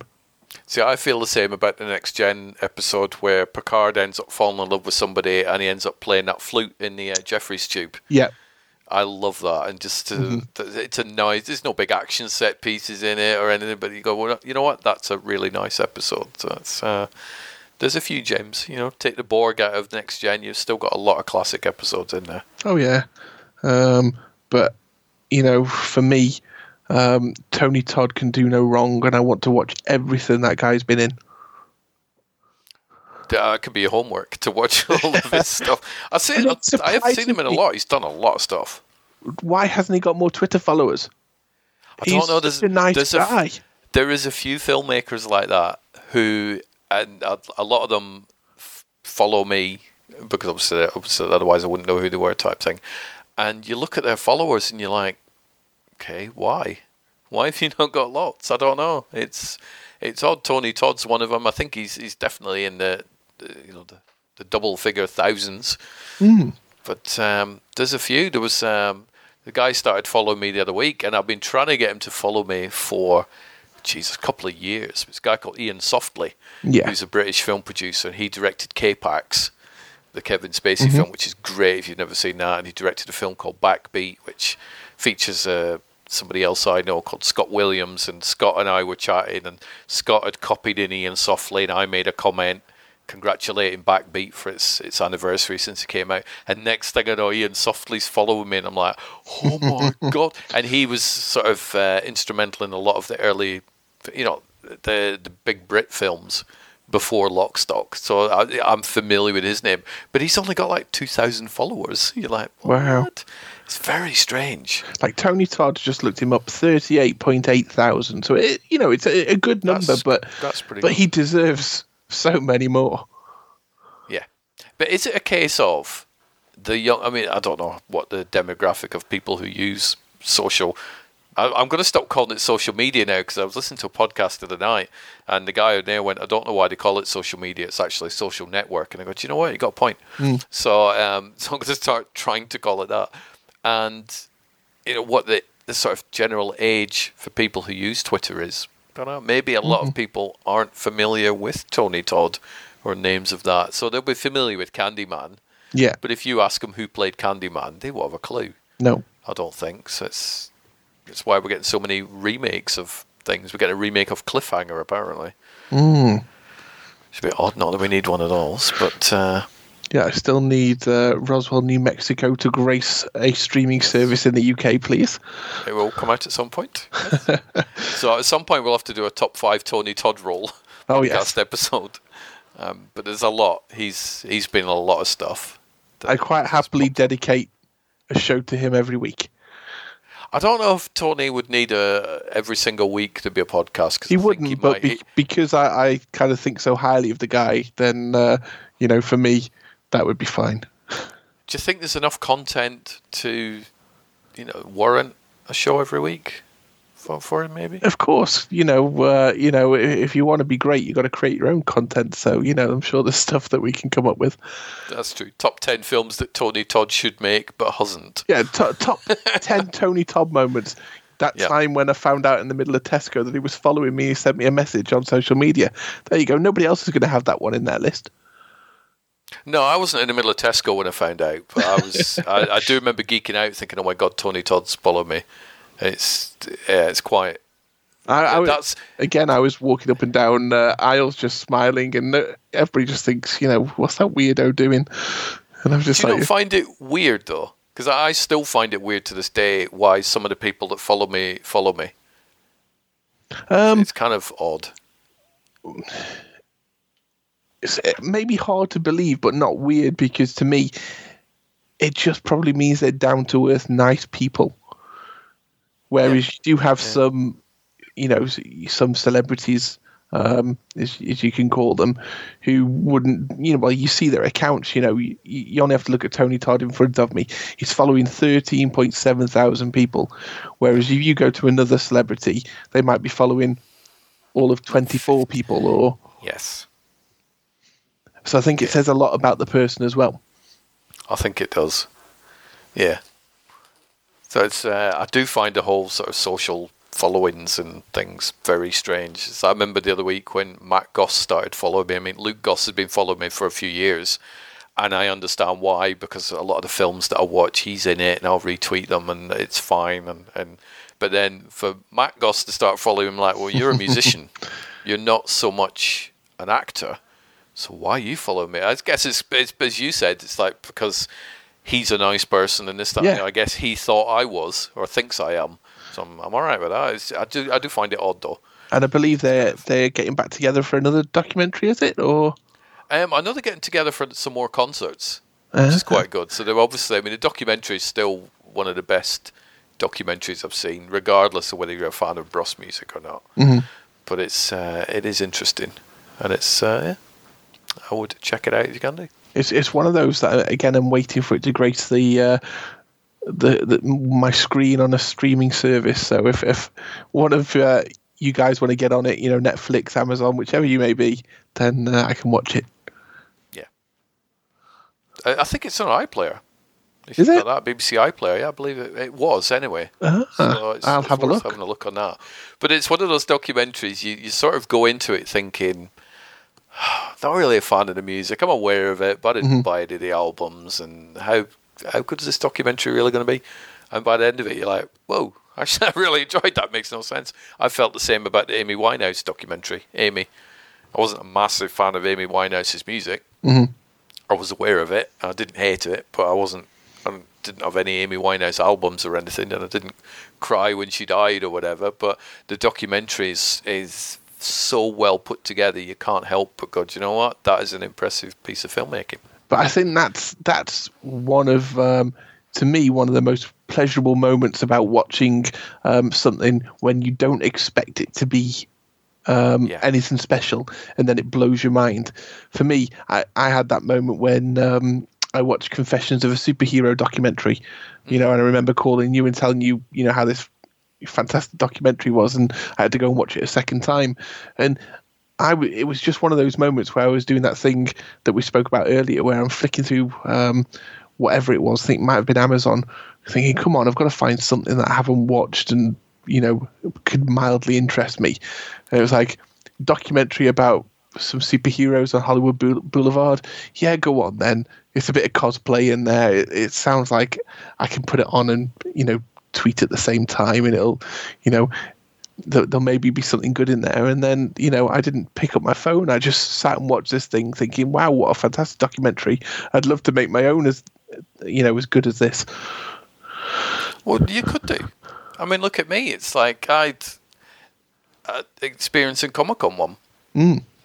I did it. Be, if I go back and watch it, I'd probably think, right, I need to re-edit it. Or, but, but the way that that project was put together, it was never planned out to be a film. It was never right. I need this scene. I need that scene. It was all home video stuff that I'd shot. And then when it came to Sci-Fi Wales and then San Diego Comic Con, then that was kind of planned out. But even then, it was never right. I need a shot of this, that, and the other because I didn't have the opportunity to do it. Mhm. It's still a film. Yeah. So you could you could make a film. There's never been. I remember saying it to uh, a girl in the audience, Sci-Fi Wales. I think she's about ten or something. So I'm sat there chatting with Murray McArthur, and um, we, we we ended up speaking to this girl on the stage. It was like there's never been a better time to make a film. Anybody can make one nowadays. Mhm. You could shoot it on your phone. You could cut it together on your your computer with free software, and you can upload it to YouTube or Vimeo Mm-hmm. It's just a case of just going out and doing it. I think. You know, obviously, if you think, right, I'm going to go, I'm going to make the films that Neil Johnson makes. Right, I need spaceships, I need visual effects. that, that's I would never get into that realm because I don't have the patience or the the brain power to go right. I need to learn how to do how to make spaceships. It blows my mind when I watch some of Neil's stuff mm-hmm. because it's like he's done probably ninety percent of that stuff himself, maybe even more. But you know, you look at the credits and there are other names and stuff on there. And Neil's stuff really does look Probably, it's so. probably it's insane. You think, well, Yeah. it's not a massive studio that's doing this. It's not hundreds of millions of dollars. It's pretty much Neil going right. I need to do this, and it does. It kind of blows my mind how he does what he does. But there will be a style of filmmaking that you can do. Like for me, it's like with the Mimi stuff. It was like right, here's a basic story of one person, and there, there, there's dialogue in it, and something happens. Right, how is that feasible for me to shoot? Well, yeah, because I'm going to set it all in a house. Well, I can get a house for a couple of hundred quid, so that's fine. or I could shoot at my own house. That was one option. Mhm. But I thought, nope, I want to use somebody else's. Right. Well, I need to find cast, and I found cast, and we worked out, and we we worked a deal out with the cast, and that's done. Right. I now need a camera. I've got a camera. Right. Well, I'm not going to have big helicopter scenes. You, you kind of you you write to what you can afford. I think is Mhm. probably the best bit of advice that I'd give. And it was um, it was a filmmaker called Sasha Bennett who was on the podcast probably a year a year ago, and we were chatting about some films, and he said the worst thing he could ever do is write a line of dialogue, go, and then a helicopter flew over. very very easy to write, but it's Mhm. a nightmare to actually do that shot. Yeah. And so with the Mimi stuff, I've written it with budget in mind. So there's minimal cast, there's minimal locations. I think in each film, I think there's probably just one prop. And then a rubber duck swam past. There we go. Yeah, I mean, a rubber duck. I mean, even then, you go right. Well, a rubber duck I can find, but how are we going to make it? So, so I just forget it. It's not happening. So for me, I, like writing to what I could afford and what I could shoot, Mhm. and that would be something that I think you would do as well. You're not going to go right. I'm now going to write a Game of Thrones prequel with th- thousands of people run over the hill because you say that's going to be a nightmare.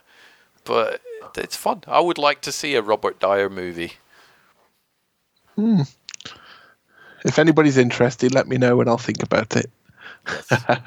But what I mean, you'd you'd want to do one on your cosplay, I think, wouldn't you? I mean, your Hollywood Um, one would be the ideal one. I think. You see, but- I, I think uh, what makes um, the um, Confessions of, super, uh, of a Superhero work for me is the fact that you know it's not glamorous what they do in a way. You know, they're doing it to make a living, and you know.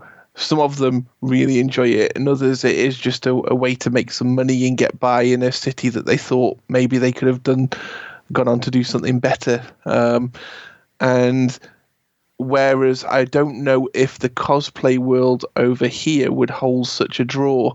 You know, is it just the fact that I enjoy dressed up in a costume and going to a convention? It doesn't have the same backstory where you know I've got to make some money here to feed myself, or you know I uh, didn't like where my life was going at home with my parents. So as soon as I could, I ran away um, to to Hollywood to to make something of myself, and this is where I wound up. Because it, what makes it is those those kind of beautiful backstories, finding out why these people are doing what they're doing. Um, and you know, would the cosplay scene hold the same um, kind of hold on you? I'm not sure. I think it would. Because you see, I mean, we've all done conventions, we've all been to conventions that we weren't involved in in time, and you'll see people with s- just amazing costumes. Oh yeah, fantastic costumes. So much work, and even the story of right, how much did that costume cost? what made you choose that one over anything else, and how hard, how the hell did you make it? Is an interesting story, and that's before you delve into why do you like cosplay? Mm. What do you get out of it? Is there a downside to it?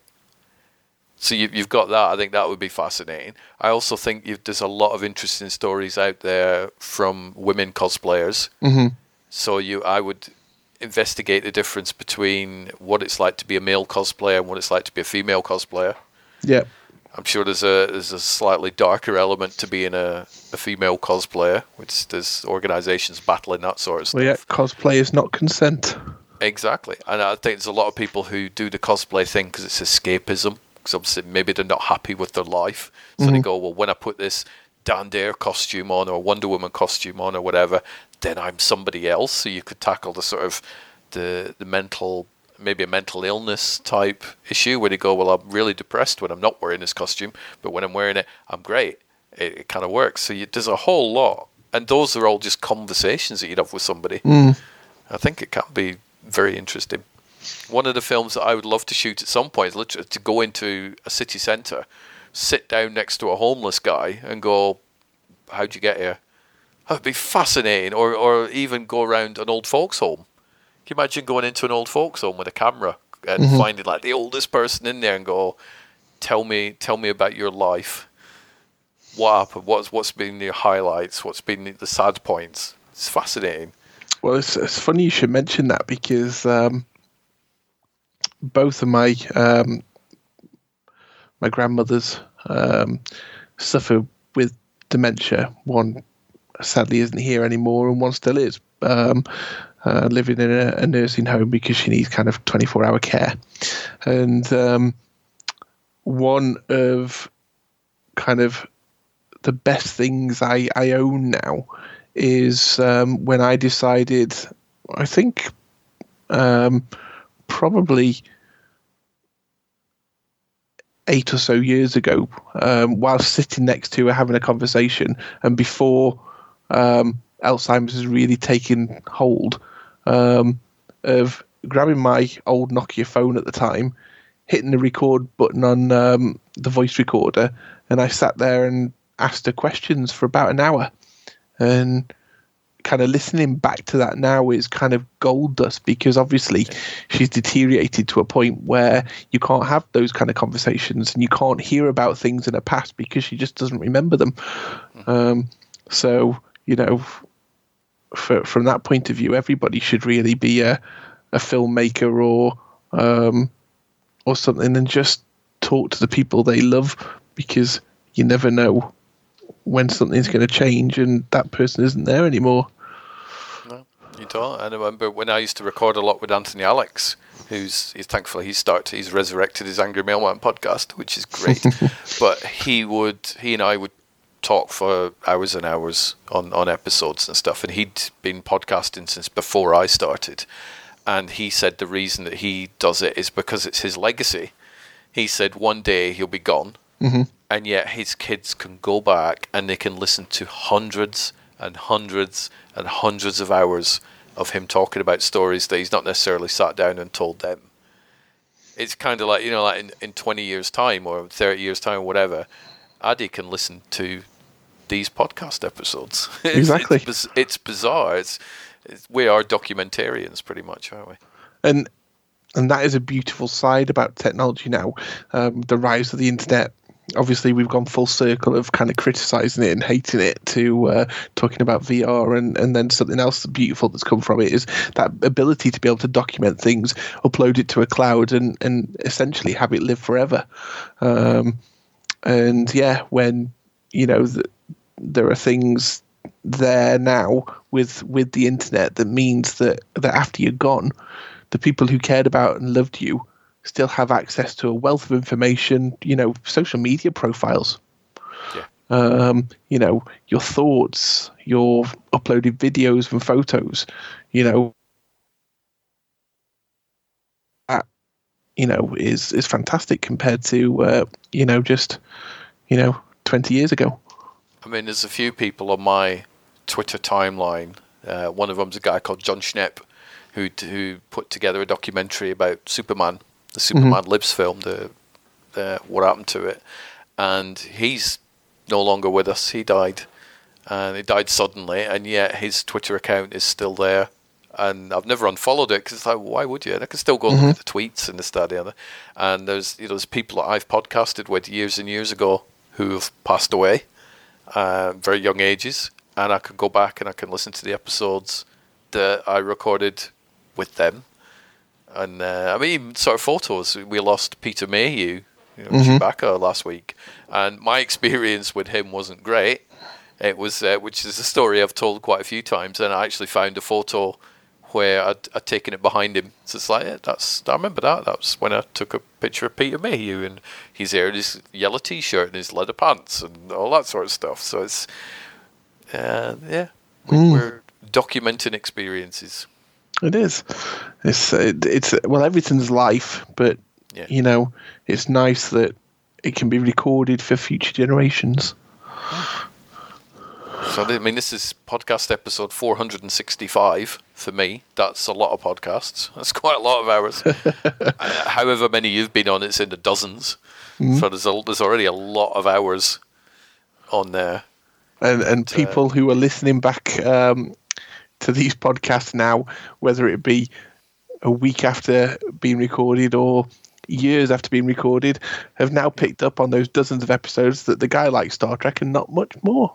Pretty much. yeah, and they've picked up that uh, Bob, bless him, who's working late, so that's why he's not here. He doesn't watch many films, but he reads a shit ton of books. Exactly. So it's uh, interesting time. So there's there might be hundreds and hundreds of hours, and uh, in that there might be dozens of hours worth of interesting content. Mm. Who knows? But at least five. At least five, yeah. There's yeah. at least a couple of them. So I got very deep for a little while there, didn't it? But it did. As well, it should. Yeah. So that was quite good. But uh, I've got one for you anyway, Stuart. If you uh, want to start another um, task, just uh, just before I came on air with you tonight, um, I was having a look at some ideas for for podcasting, not okay. specifically related to geeky stuff, just general podcasts. And there were some cracking ideas, um, and especially for someone like yourself who commutes to work, it was uh, somebody come up with the idea of um, recording um, like a profile with somebody you meet on your commute on the way to work every day. Right. Like I don't know how feasible that is. You know, you get onto a buzz and say, "Excuse me, do you fancy uh, recording something for a podcast or a documentary?" But because um, I suppose one thing that the world has brought out in us now is everybody sticks to themselves. You know, everybody looks down; yeah. they don't look up at uh, each other and smile anymore. So I suppose that initial introduction could be very awkward, and uh, you could be seen um, as having some ulterior motive. But I thought it was nice. You know, it, it, it almost brings it back to proper communication again because although you might be recording something, at least you're communicating rather than sitting in front of a screen and tapping on um, some letters. I think in certain environments that's okay. I wouldn't necessarily try it on a bus because uh, people don't generally talk on buses and people just sort of stare at each other and stuff. But I know my experience at the San Diego Comic Con. To go back to that, mm-hmm. I I always had the plan of just walking up to strangers and finding out what their experience in Comic Con was. But I'm not that sort of person, so it's kind of out my comfort zone. But I did it a few times. Thought, right, there was the girl who was dressed as an Ewok. Uh, because Bob had given me this list and she was dressed as an Ewok. I thought, I've got to do it. And I, I walked past her and I'm like, that's really cool. I've just seen somebody dressed as an Ewok. And I thought, no, I, I would love to catch that person on screen. And I turned back and I, I really, it was hard work going up to them going, you know, here's this list, and I felt really bad asking it. I'm like, look, there's this list on it, and one of them, and I'm sort of really justifying what I was doing, mm-hmm. and yet all I was asking was, you know, just say hi to the camera. But I felt very intrusive doing that. But she was great, and then there was another girl who was uh, dressed up in some sort of weird zombie cosplay thing. And if you watch the scene and experience at Comic Con, people have commented she's either drunk or on something. and it's like, but she was, you know, attractive looking woman who was, and I thought she was just leaned against a wall. I thought that's a cool costume. I'm just going to go up, and she was super cool. So I think if you do it in an envir- in that sort of yeah event environment, then they're fine with it. But I wouldn't necessarily go up to people in the streets because we're I don't know people aren't like that anymore. They're certainly not in this country. Maybe in America. No, it's a bit like Ross Kemp. Know. You take yeah, your life bit. in your own hands. It is. People generally don't sort of speak to each other if they don't have to. It's quite odd. but Twitter was quite good. I put um, the the spending time with questions, which mm-hmm. I've done a whole bunch of those articles. I put a tweet out earlier on in the week, and it was uh, any filmmakers out there who would like to answer a few pre-prepared questions. Mm, I saw the question go out. Oh my god! I have about fifteen to twenty sets of answers that have come back.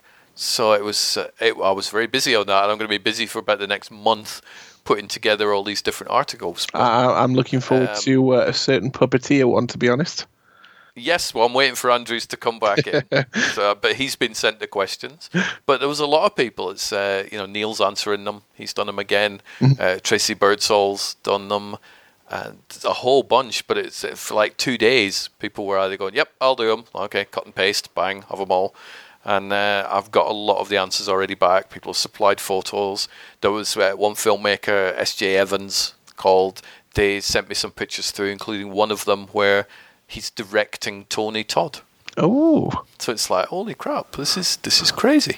And I think this is is kind of, um, for me, what is so crazy and amazing about all of this and kind of where we've ended up today. I was thinking about it um, just the past week, just how many people kind of I've met through Sci Fi Wales, um, kind of sci-fi news and all the things I've done, and on Twitter, um, and and it's amazing who I've met, you know, and kind of who I can call a friend.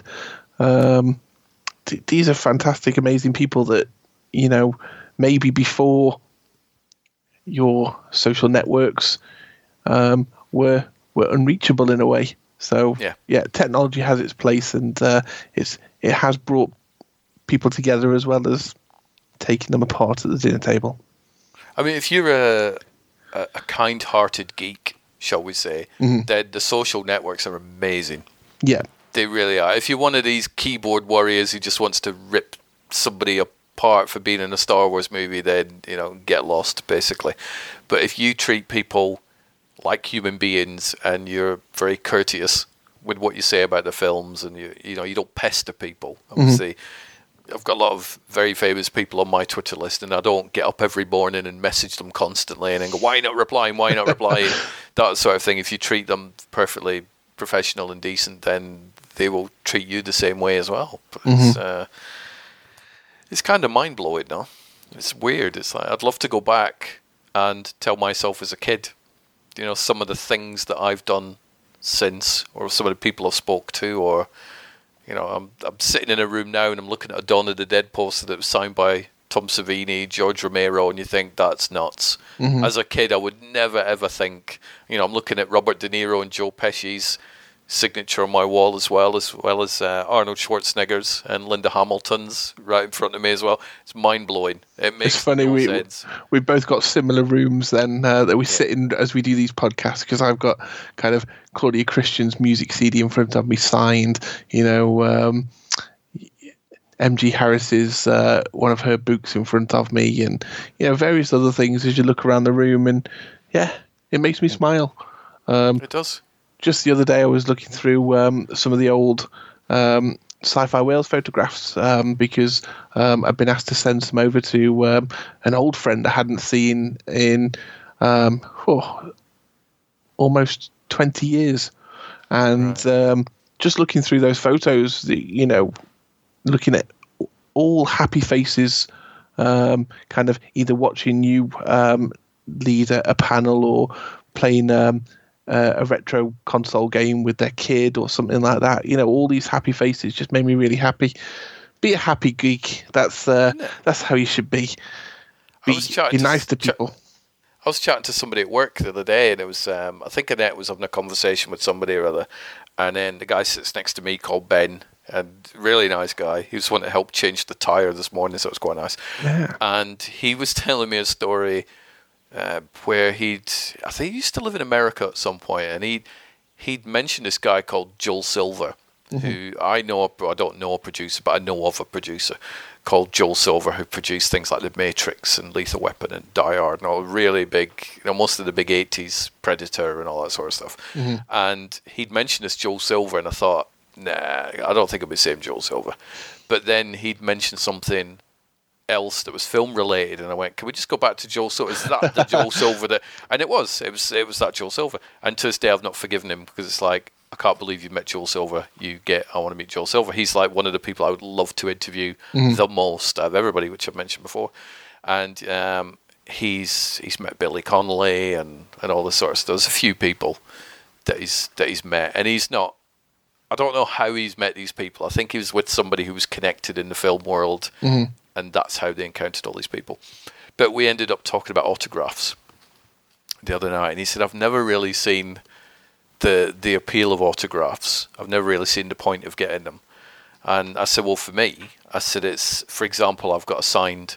Dawn of the Dead poster. In fact, that's where the conversation came from. Annette said every time she wakes up in the morning, there's a zombie staring at her. So Ben's like, why is there a zombie staring at her? I'm like, well, because I've got this Dawn of the Dead signed poster. And he went, ah, I never, never really seen the, the appeal of autographs. I said, well, for me, I look at this poster and I see George A. Romero's signature and he's no longer with us. And I remember the time that I met him and I pitched Lamb of the Dead to him and he was sitting there with his big glass and his waistcoat on. And I've got a picture of him with Lammy and all that sort of stuff. I said, for me, autographs are memories. Mm-hmm. As I'm not really into going out and buying an autograph. I said, I have a Marlon Brando autograph well, on a signed Godfather thing and that's one I purchased, and that's kind of stuck in a folder in a drawer. However, if I'd have actually met Marlon Brando, then that thing would be in a frame for, for the whole world to see. Yeah. So, so for me, it's about memories. It's, no, no, I can understand that part. So it's uh, that's why I have all these signed bits and pieces and signed books, signed Blu-rays and DVDs and stuff. It's just it's for me, and it's probably yourself as well. Being a movie geek, certainly in the younger years, was an escape. Mm-hmm.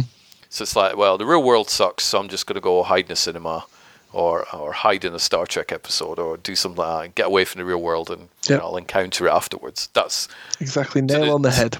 that's exactly what mine is. Um, and it probably still is to a certain extent, but definitely more so when I was a kid. Mhm. It's like this world sucks. so I'm going to go hide and watch Cat from Outer Space or the Beastmaster or something. You know, you watch Never Ending Story and you go, I want to be in that attic, reading that book, having adventures, eating a sandwich. That's what I want to do. So As long as nothing happens to Falkor. yeah, well, Falkor or the horse. Yeah. That horse scene still breaks my heart to this day. it's like, no. And this brings us this brings us back to uh, Walking Dead and things that happen to animals. Just stop doing it, please, people. It does. It's like you just need to knock it off. It's not right. Beastmaster. It's a great film. I love that film.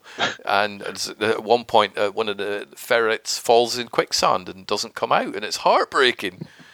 Never mind all the people that get their heads lopped off with swords. could- Don't really care. But you know, you, you drop a ferret and bury it in sand. I'm I'm going to be weeping for a month. hmm So you know, Game of Thrones. Heaven forbid something happens to a dragon. I'm like, no. People, oh, they've gone. Oh, I like them. Dragon, oh, not happy with that. I'm not happy with that scene. I demand it be re-edited. And It's all right as long as uh, dire wolves are protected and sent to a nice, happy place. Uh, all is good. Do you know what? And this isn't even like a. It's not a spoiler. The the last episode, my favorite scene of the whole episode, and it nearly broke my heart watching it, was when the dire wolf looks at Jon Snow, hmm and it just gives that sort of look, going, "Where are you going?" Yeah.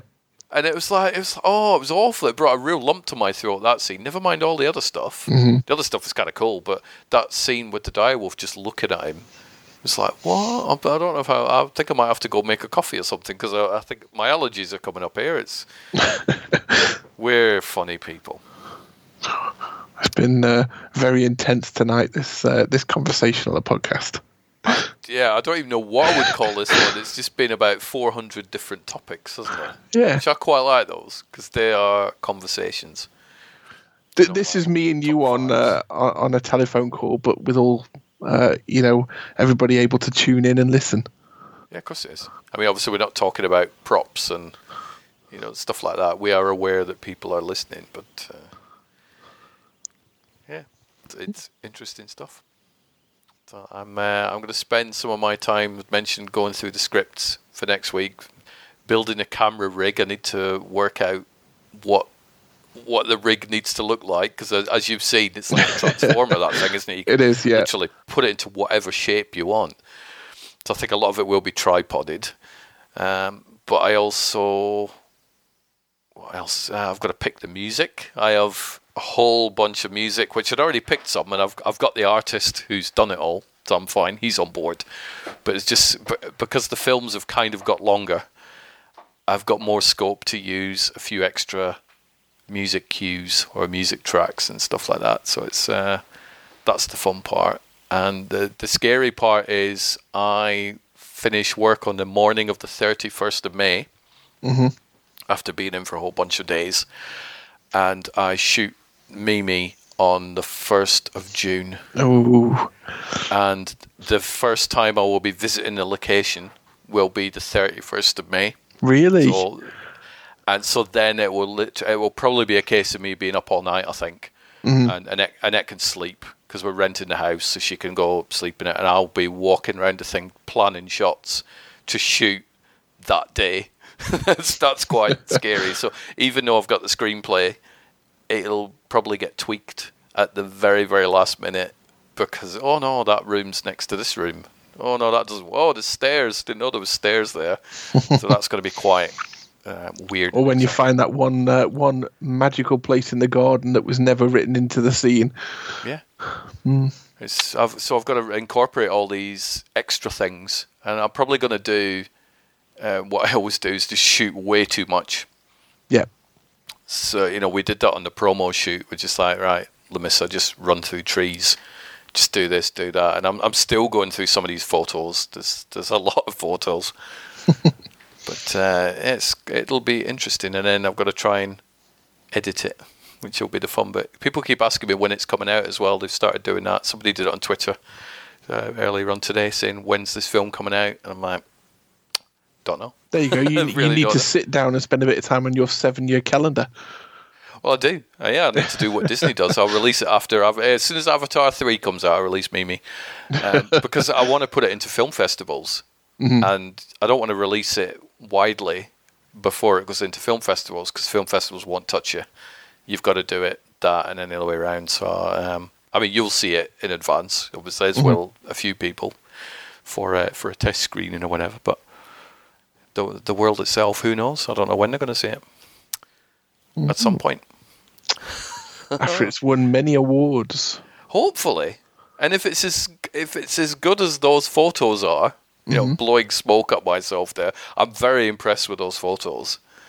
The ones I've seen and the feedback of them has been pretty good. yeah, well. the the photos are great. I do want to see the uh, the untouched coloured versions of the photos. Actually, I know I you prefer the black and white, but I, I would like to see a bit of colour as well, just to see how it was.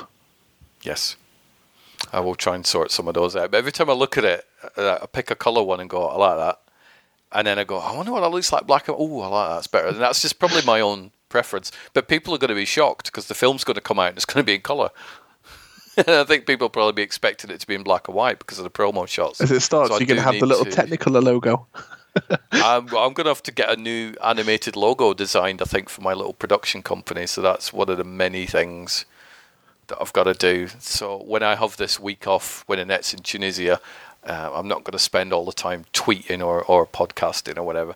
I'm going to sit down there with the biggest pile of paper ever and just work out a schedule for everything. Work out a schedule for you know what what podcasts I do, when, what guests are lined up, uh, when I'm going to do editing, all sorts of stuff. Because I'm getting way snowed under with all these different things to do. I keep getting filmmakers sending me short films to watch, and it's a short films. It's like 15 minutes probably, and I haven't had the time to sit down and watch them. It makes me sad because they've taken the time to send me these films, but I've just not got round to viewing them yet. Clones. That was that's what we need. Clones. Clones or staff, yeah, Mm.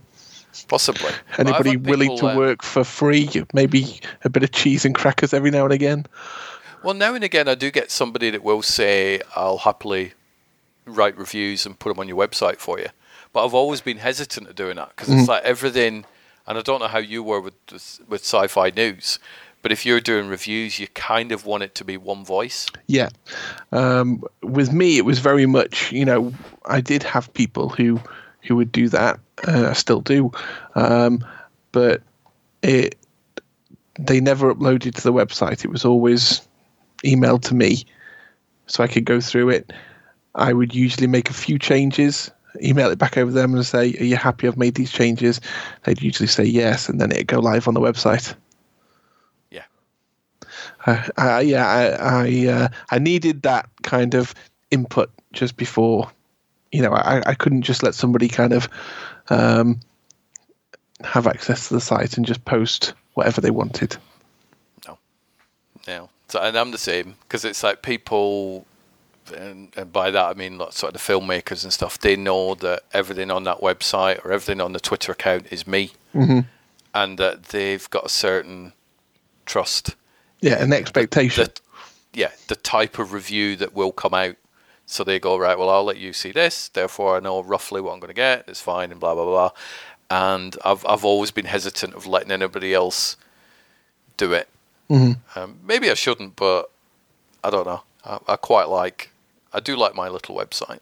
It, it serves me well. I've just not spent as much time on it recently as I'd like to because I've been cutting down on keyboard uh, time. It's like I've not been on Twitter too much today, and uh, somebody asked me why, and I said, well, that's because over the past four days, which were my night shifts, I've been typing non-stop for 42 hours. Over those four days, you think Mhm. that kind of takes its toll on your limbs. You could end up, Oh, with, yeah. like you know, sore limbs, and that's what I've been battling with the shoulder muscle being pulled or this, that, and the other. So it's I have had to uh, I've had to cut down the amount of tweeting I do. So I sort of have this rule where on the first day when I finish work, which is today, and on the first day when I'm going back in at nine o'clock, which will be on Sunday night, I, I don't want to touch a keyboard Mhm. because I just I need to rest. So one of these four days that I've got off, I will just sit down, put some crap films on in the background, or letting out watch our TV or whatever, and I'll I'll knock out a lot of press articles. But you know we've got to look after our, our health. Mm-hmm. But sometimes we don't because we think we've got too much stuff to do. Yes. And I know you're guilty of that one as well. You go, I need to do this stuff. Yeah, but you need to rest. No, I'll rest later on. no. So, um, so what have you got planned for? I mean, not the rest of the evening, but have you got anything exciting lined up for the next few days? Or Um, well, like I say, it's uh, Addie's birthday coming up, so um, it's uh, a spy themed birthday party. So um, I've been busy making um, spy ID cards for all the kids in attendance and um, kind of um, little codes with code breaking charts that they can kind of use to decode little items. And basically, they've got seven. Um, seven tasks to do um, as spy cadets. So um, one, for example, is um, kind of target practice. There's been uh, bank robbers. You've got to go and, and find them, and once found, um, they they all going to be equipped with Nerf guns and need to take the uh, the spy targets out, and you know that kind of thing. Yeah. Um, so I've had fun doing that, but it does take time because once again, um, just like yourself and uh, Mr. Walt Disney, I'm a bit of a perfectionist, so it has to be perfect, you know, even though it's for a kid's birthday party. Um, so yeah, um, so I've got that coming up this weekend. So uh, I think that'll take all my time, really. I think it probably will, will it? Won't it? Yeah. Yep. And then uh, come Sunday, I'll be happy for a rest. Yeah, well, my Sunday I'm back in work, but it's only for one shift, so I'm not too bad for that. And Mhm. then I finish on Monday morning at eight o'clock, and then um, Monday night, or technically Tuesday morning, Annette goes to the airport and disappears to Tunisia for a week. And then I have got the house to myself, and I'm going to get all that writing and camera building and all that sort of stuff done. And then on the Friday, I'm headed down to Northampton overnight to catch up with a filmmaker friend of mine, Kamal. Have a chat with him. I've not seen him in a couple of years, and I'll be taking with me the sort of half-finished script of One Night Reservation for him to have a look at, and we'll sit down and we'll have a chat about filmmaking plans. And I'm going to ask him whether he would like to direct it or whether he thinks that I should direct it. And I th- to be honest, I think I might be at the point where I could direct it. I think after the three or 4 Mhm. short films that I'm going to do, hopefully I'll have learned enough to be able to shoot a single film in a hotel room. But it might be something that he would want to do anyway. So I'm just going to uh, have a have a catch up with him and see how he's doing and stuff. So just Sounds good. generally spend a spend a day in the evening in Northampton and come back on the Saturday daytime and come back home for a couple of days and then wait for Annette to come back on Monday. Or I think she comes back. So and just have a bit of a rest. North Wales is a lovely place, you know. North Wales is a lovely place. I'm hoping I get my work bonus so I can just go do some little trips and stuff. But uh, I'm going to make sure I get some rest as well over these few days. I've been sort of writing on paper is hardly Mhm. tiring, but definitely I'm going to try and stay away from a lot of technology because it can be a bit deadly on the old limbs. So, well, I am going to let you go for the evening because I'm just conscious we started a little bit early, but we've near enough finished at the same time if we started on time. So that's how good these conversations are. They don't, they, they fly by as far They as I'm do. concerned. So, um, shout out to Bob if he does in fact listen. I'm seeing him tomorrow, tomorrow morning. So Yeah, I've got my lemonade in uh, in honor of you, Bob. yeah, I have Pepsi Max. And uh, we shall have a catch up at some point. Probably not this weekend because you'll be doing birthday stuff, but we shall Yep. probably have a catch up at some point, maybe Friday, something like that, if you've got a few minutes. Yep, sounds good. All right, Rob. Well, thank you very much for episode 465. Thank you. I hope every, everybody enjoys it. I'm sure they will. Uh, shout out to Carol the Stalker as well, who I'm sure is listening. Hi, Carol. Uh, Neil and Tracey as well. So Yes. I think Neil's still in Australia. Who knows? I bet he's getting some lovely footage for some upcoming movie. He gets some lovely footage wherever he goes. He does. Everything looks so fantastic. It's just like you you stick on one of his movies, and I'm not. It just blows my mind. It's like, wow, have you seen that? That should be on like some travel show It shows. somewhere. You know, it, you know, forget your BBC and everything. Just just get in contact with Neil. The Neil Johnson streaming service. Yeah, exactly. Let's go for that one. Drones are Right, us. Rob. Uh, I shall let you go for now. Okay. And I'll catch up with you soon. Take care. Take care. Bye Bye bye.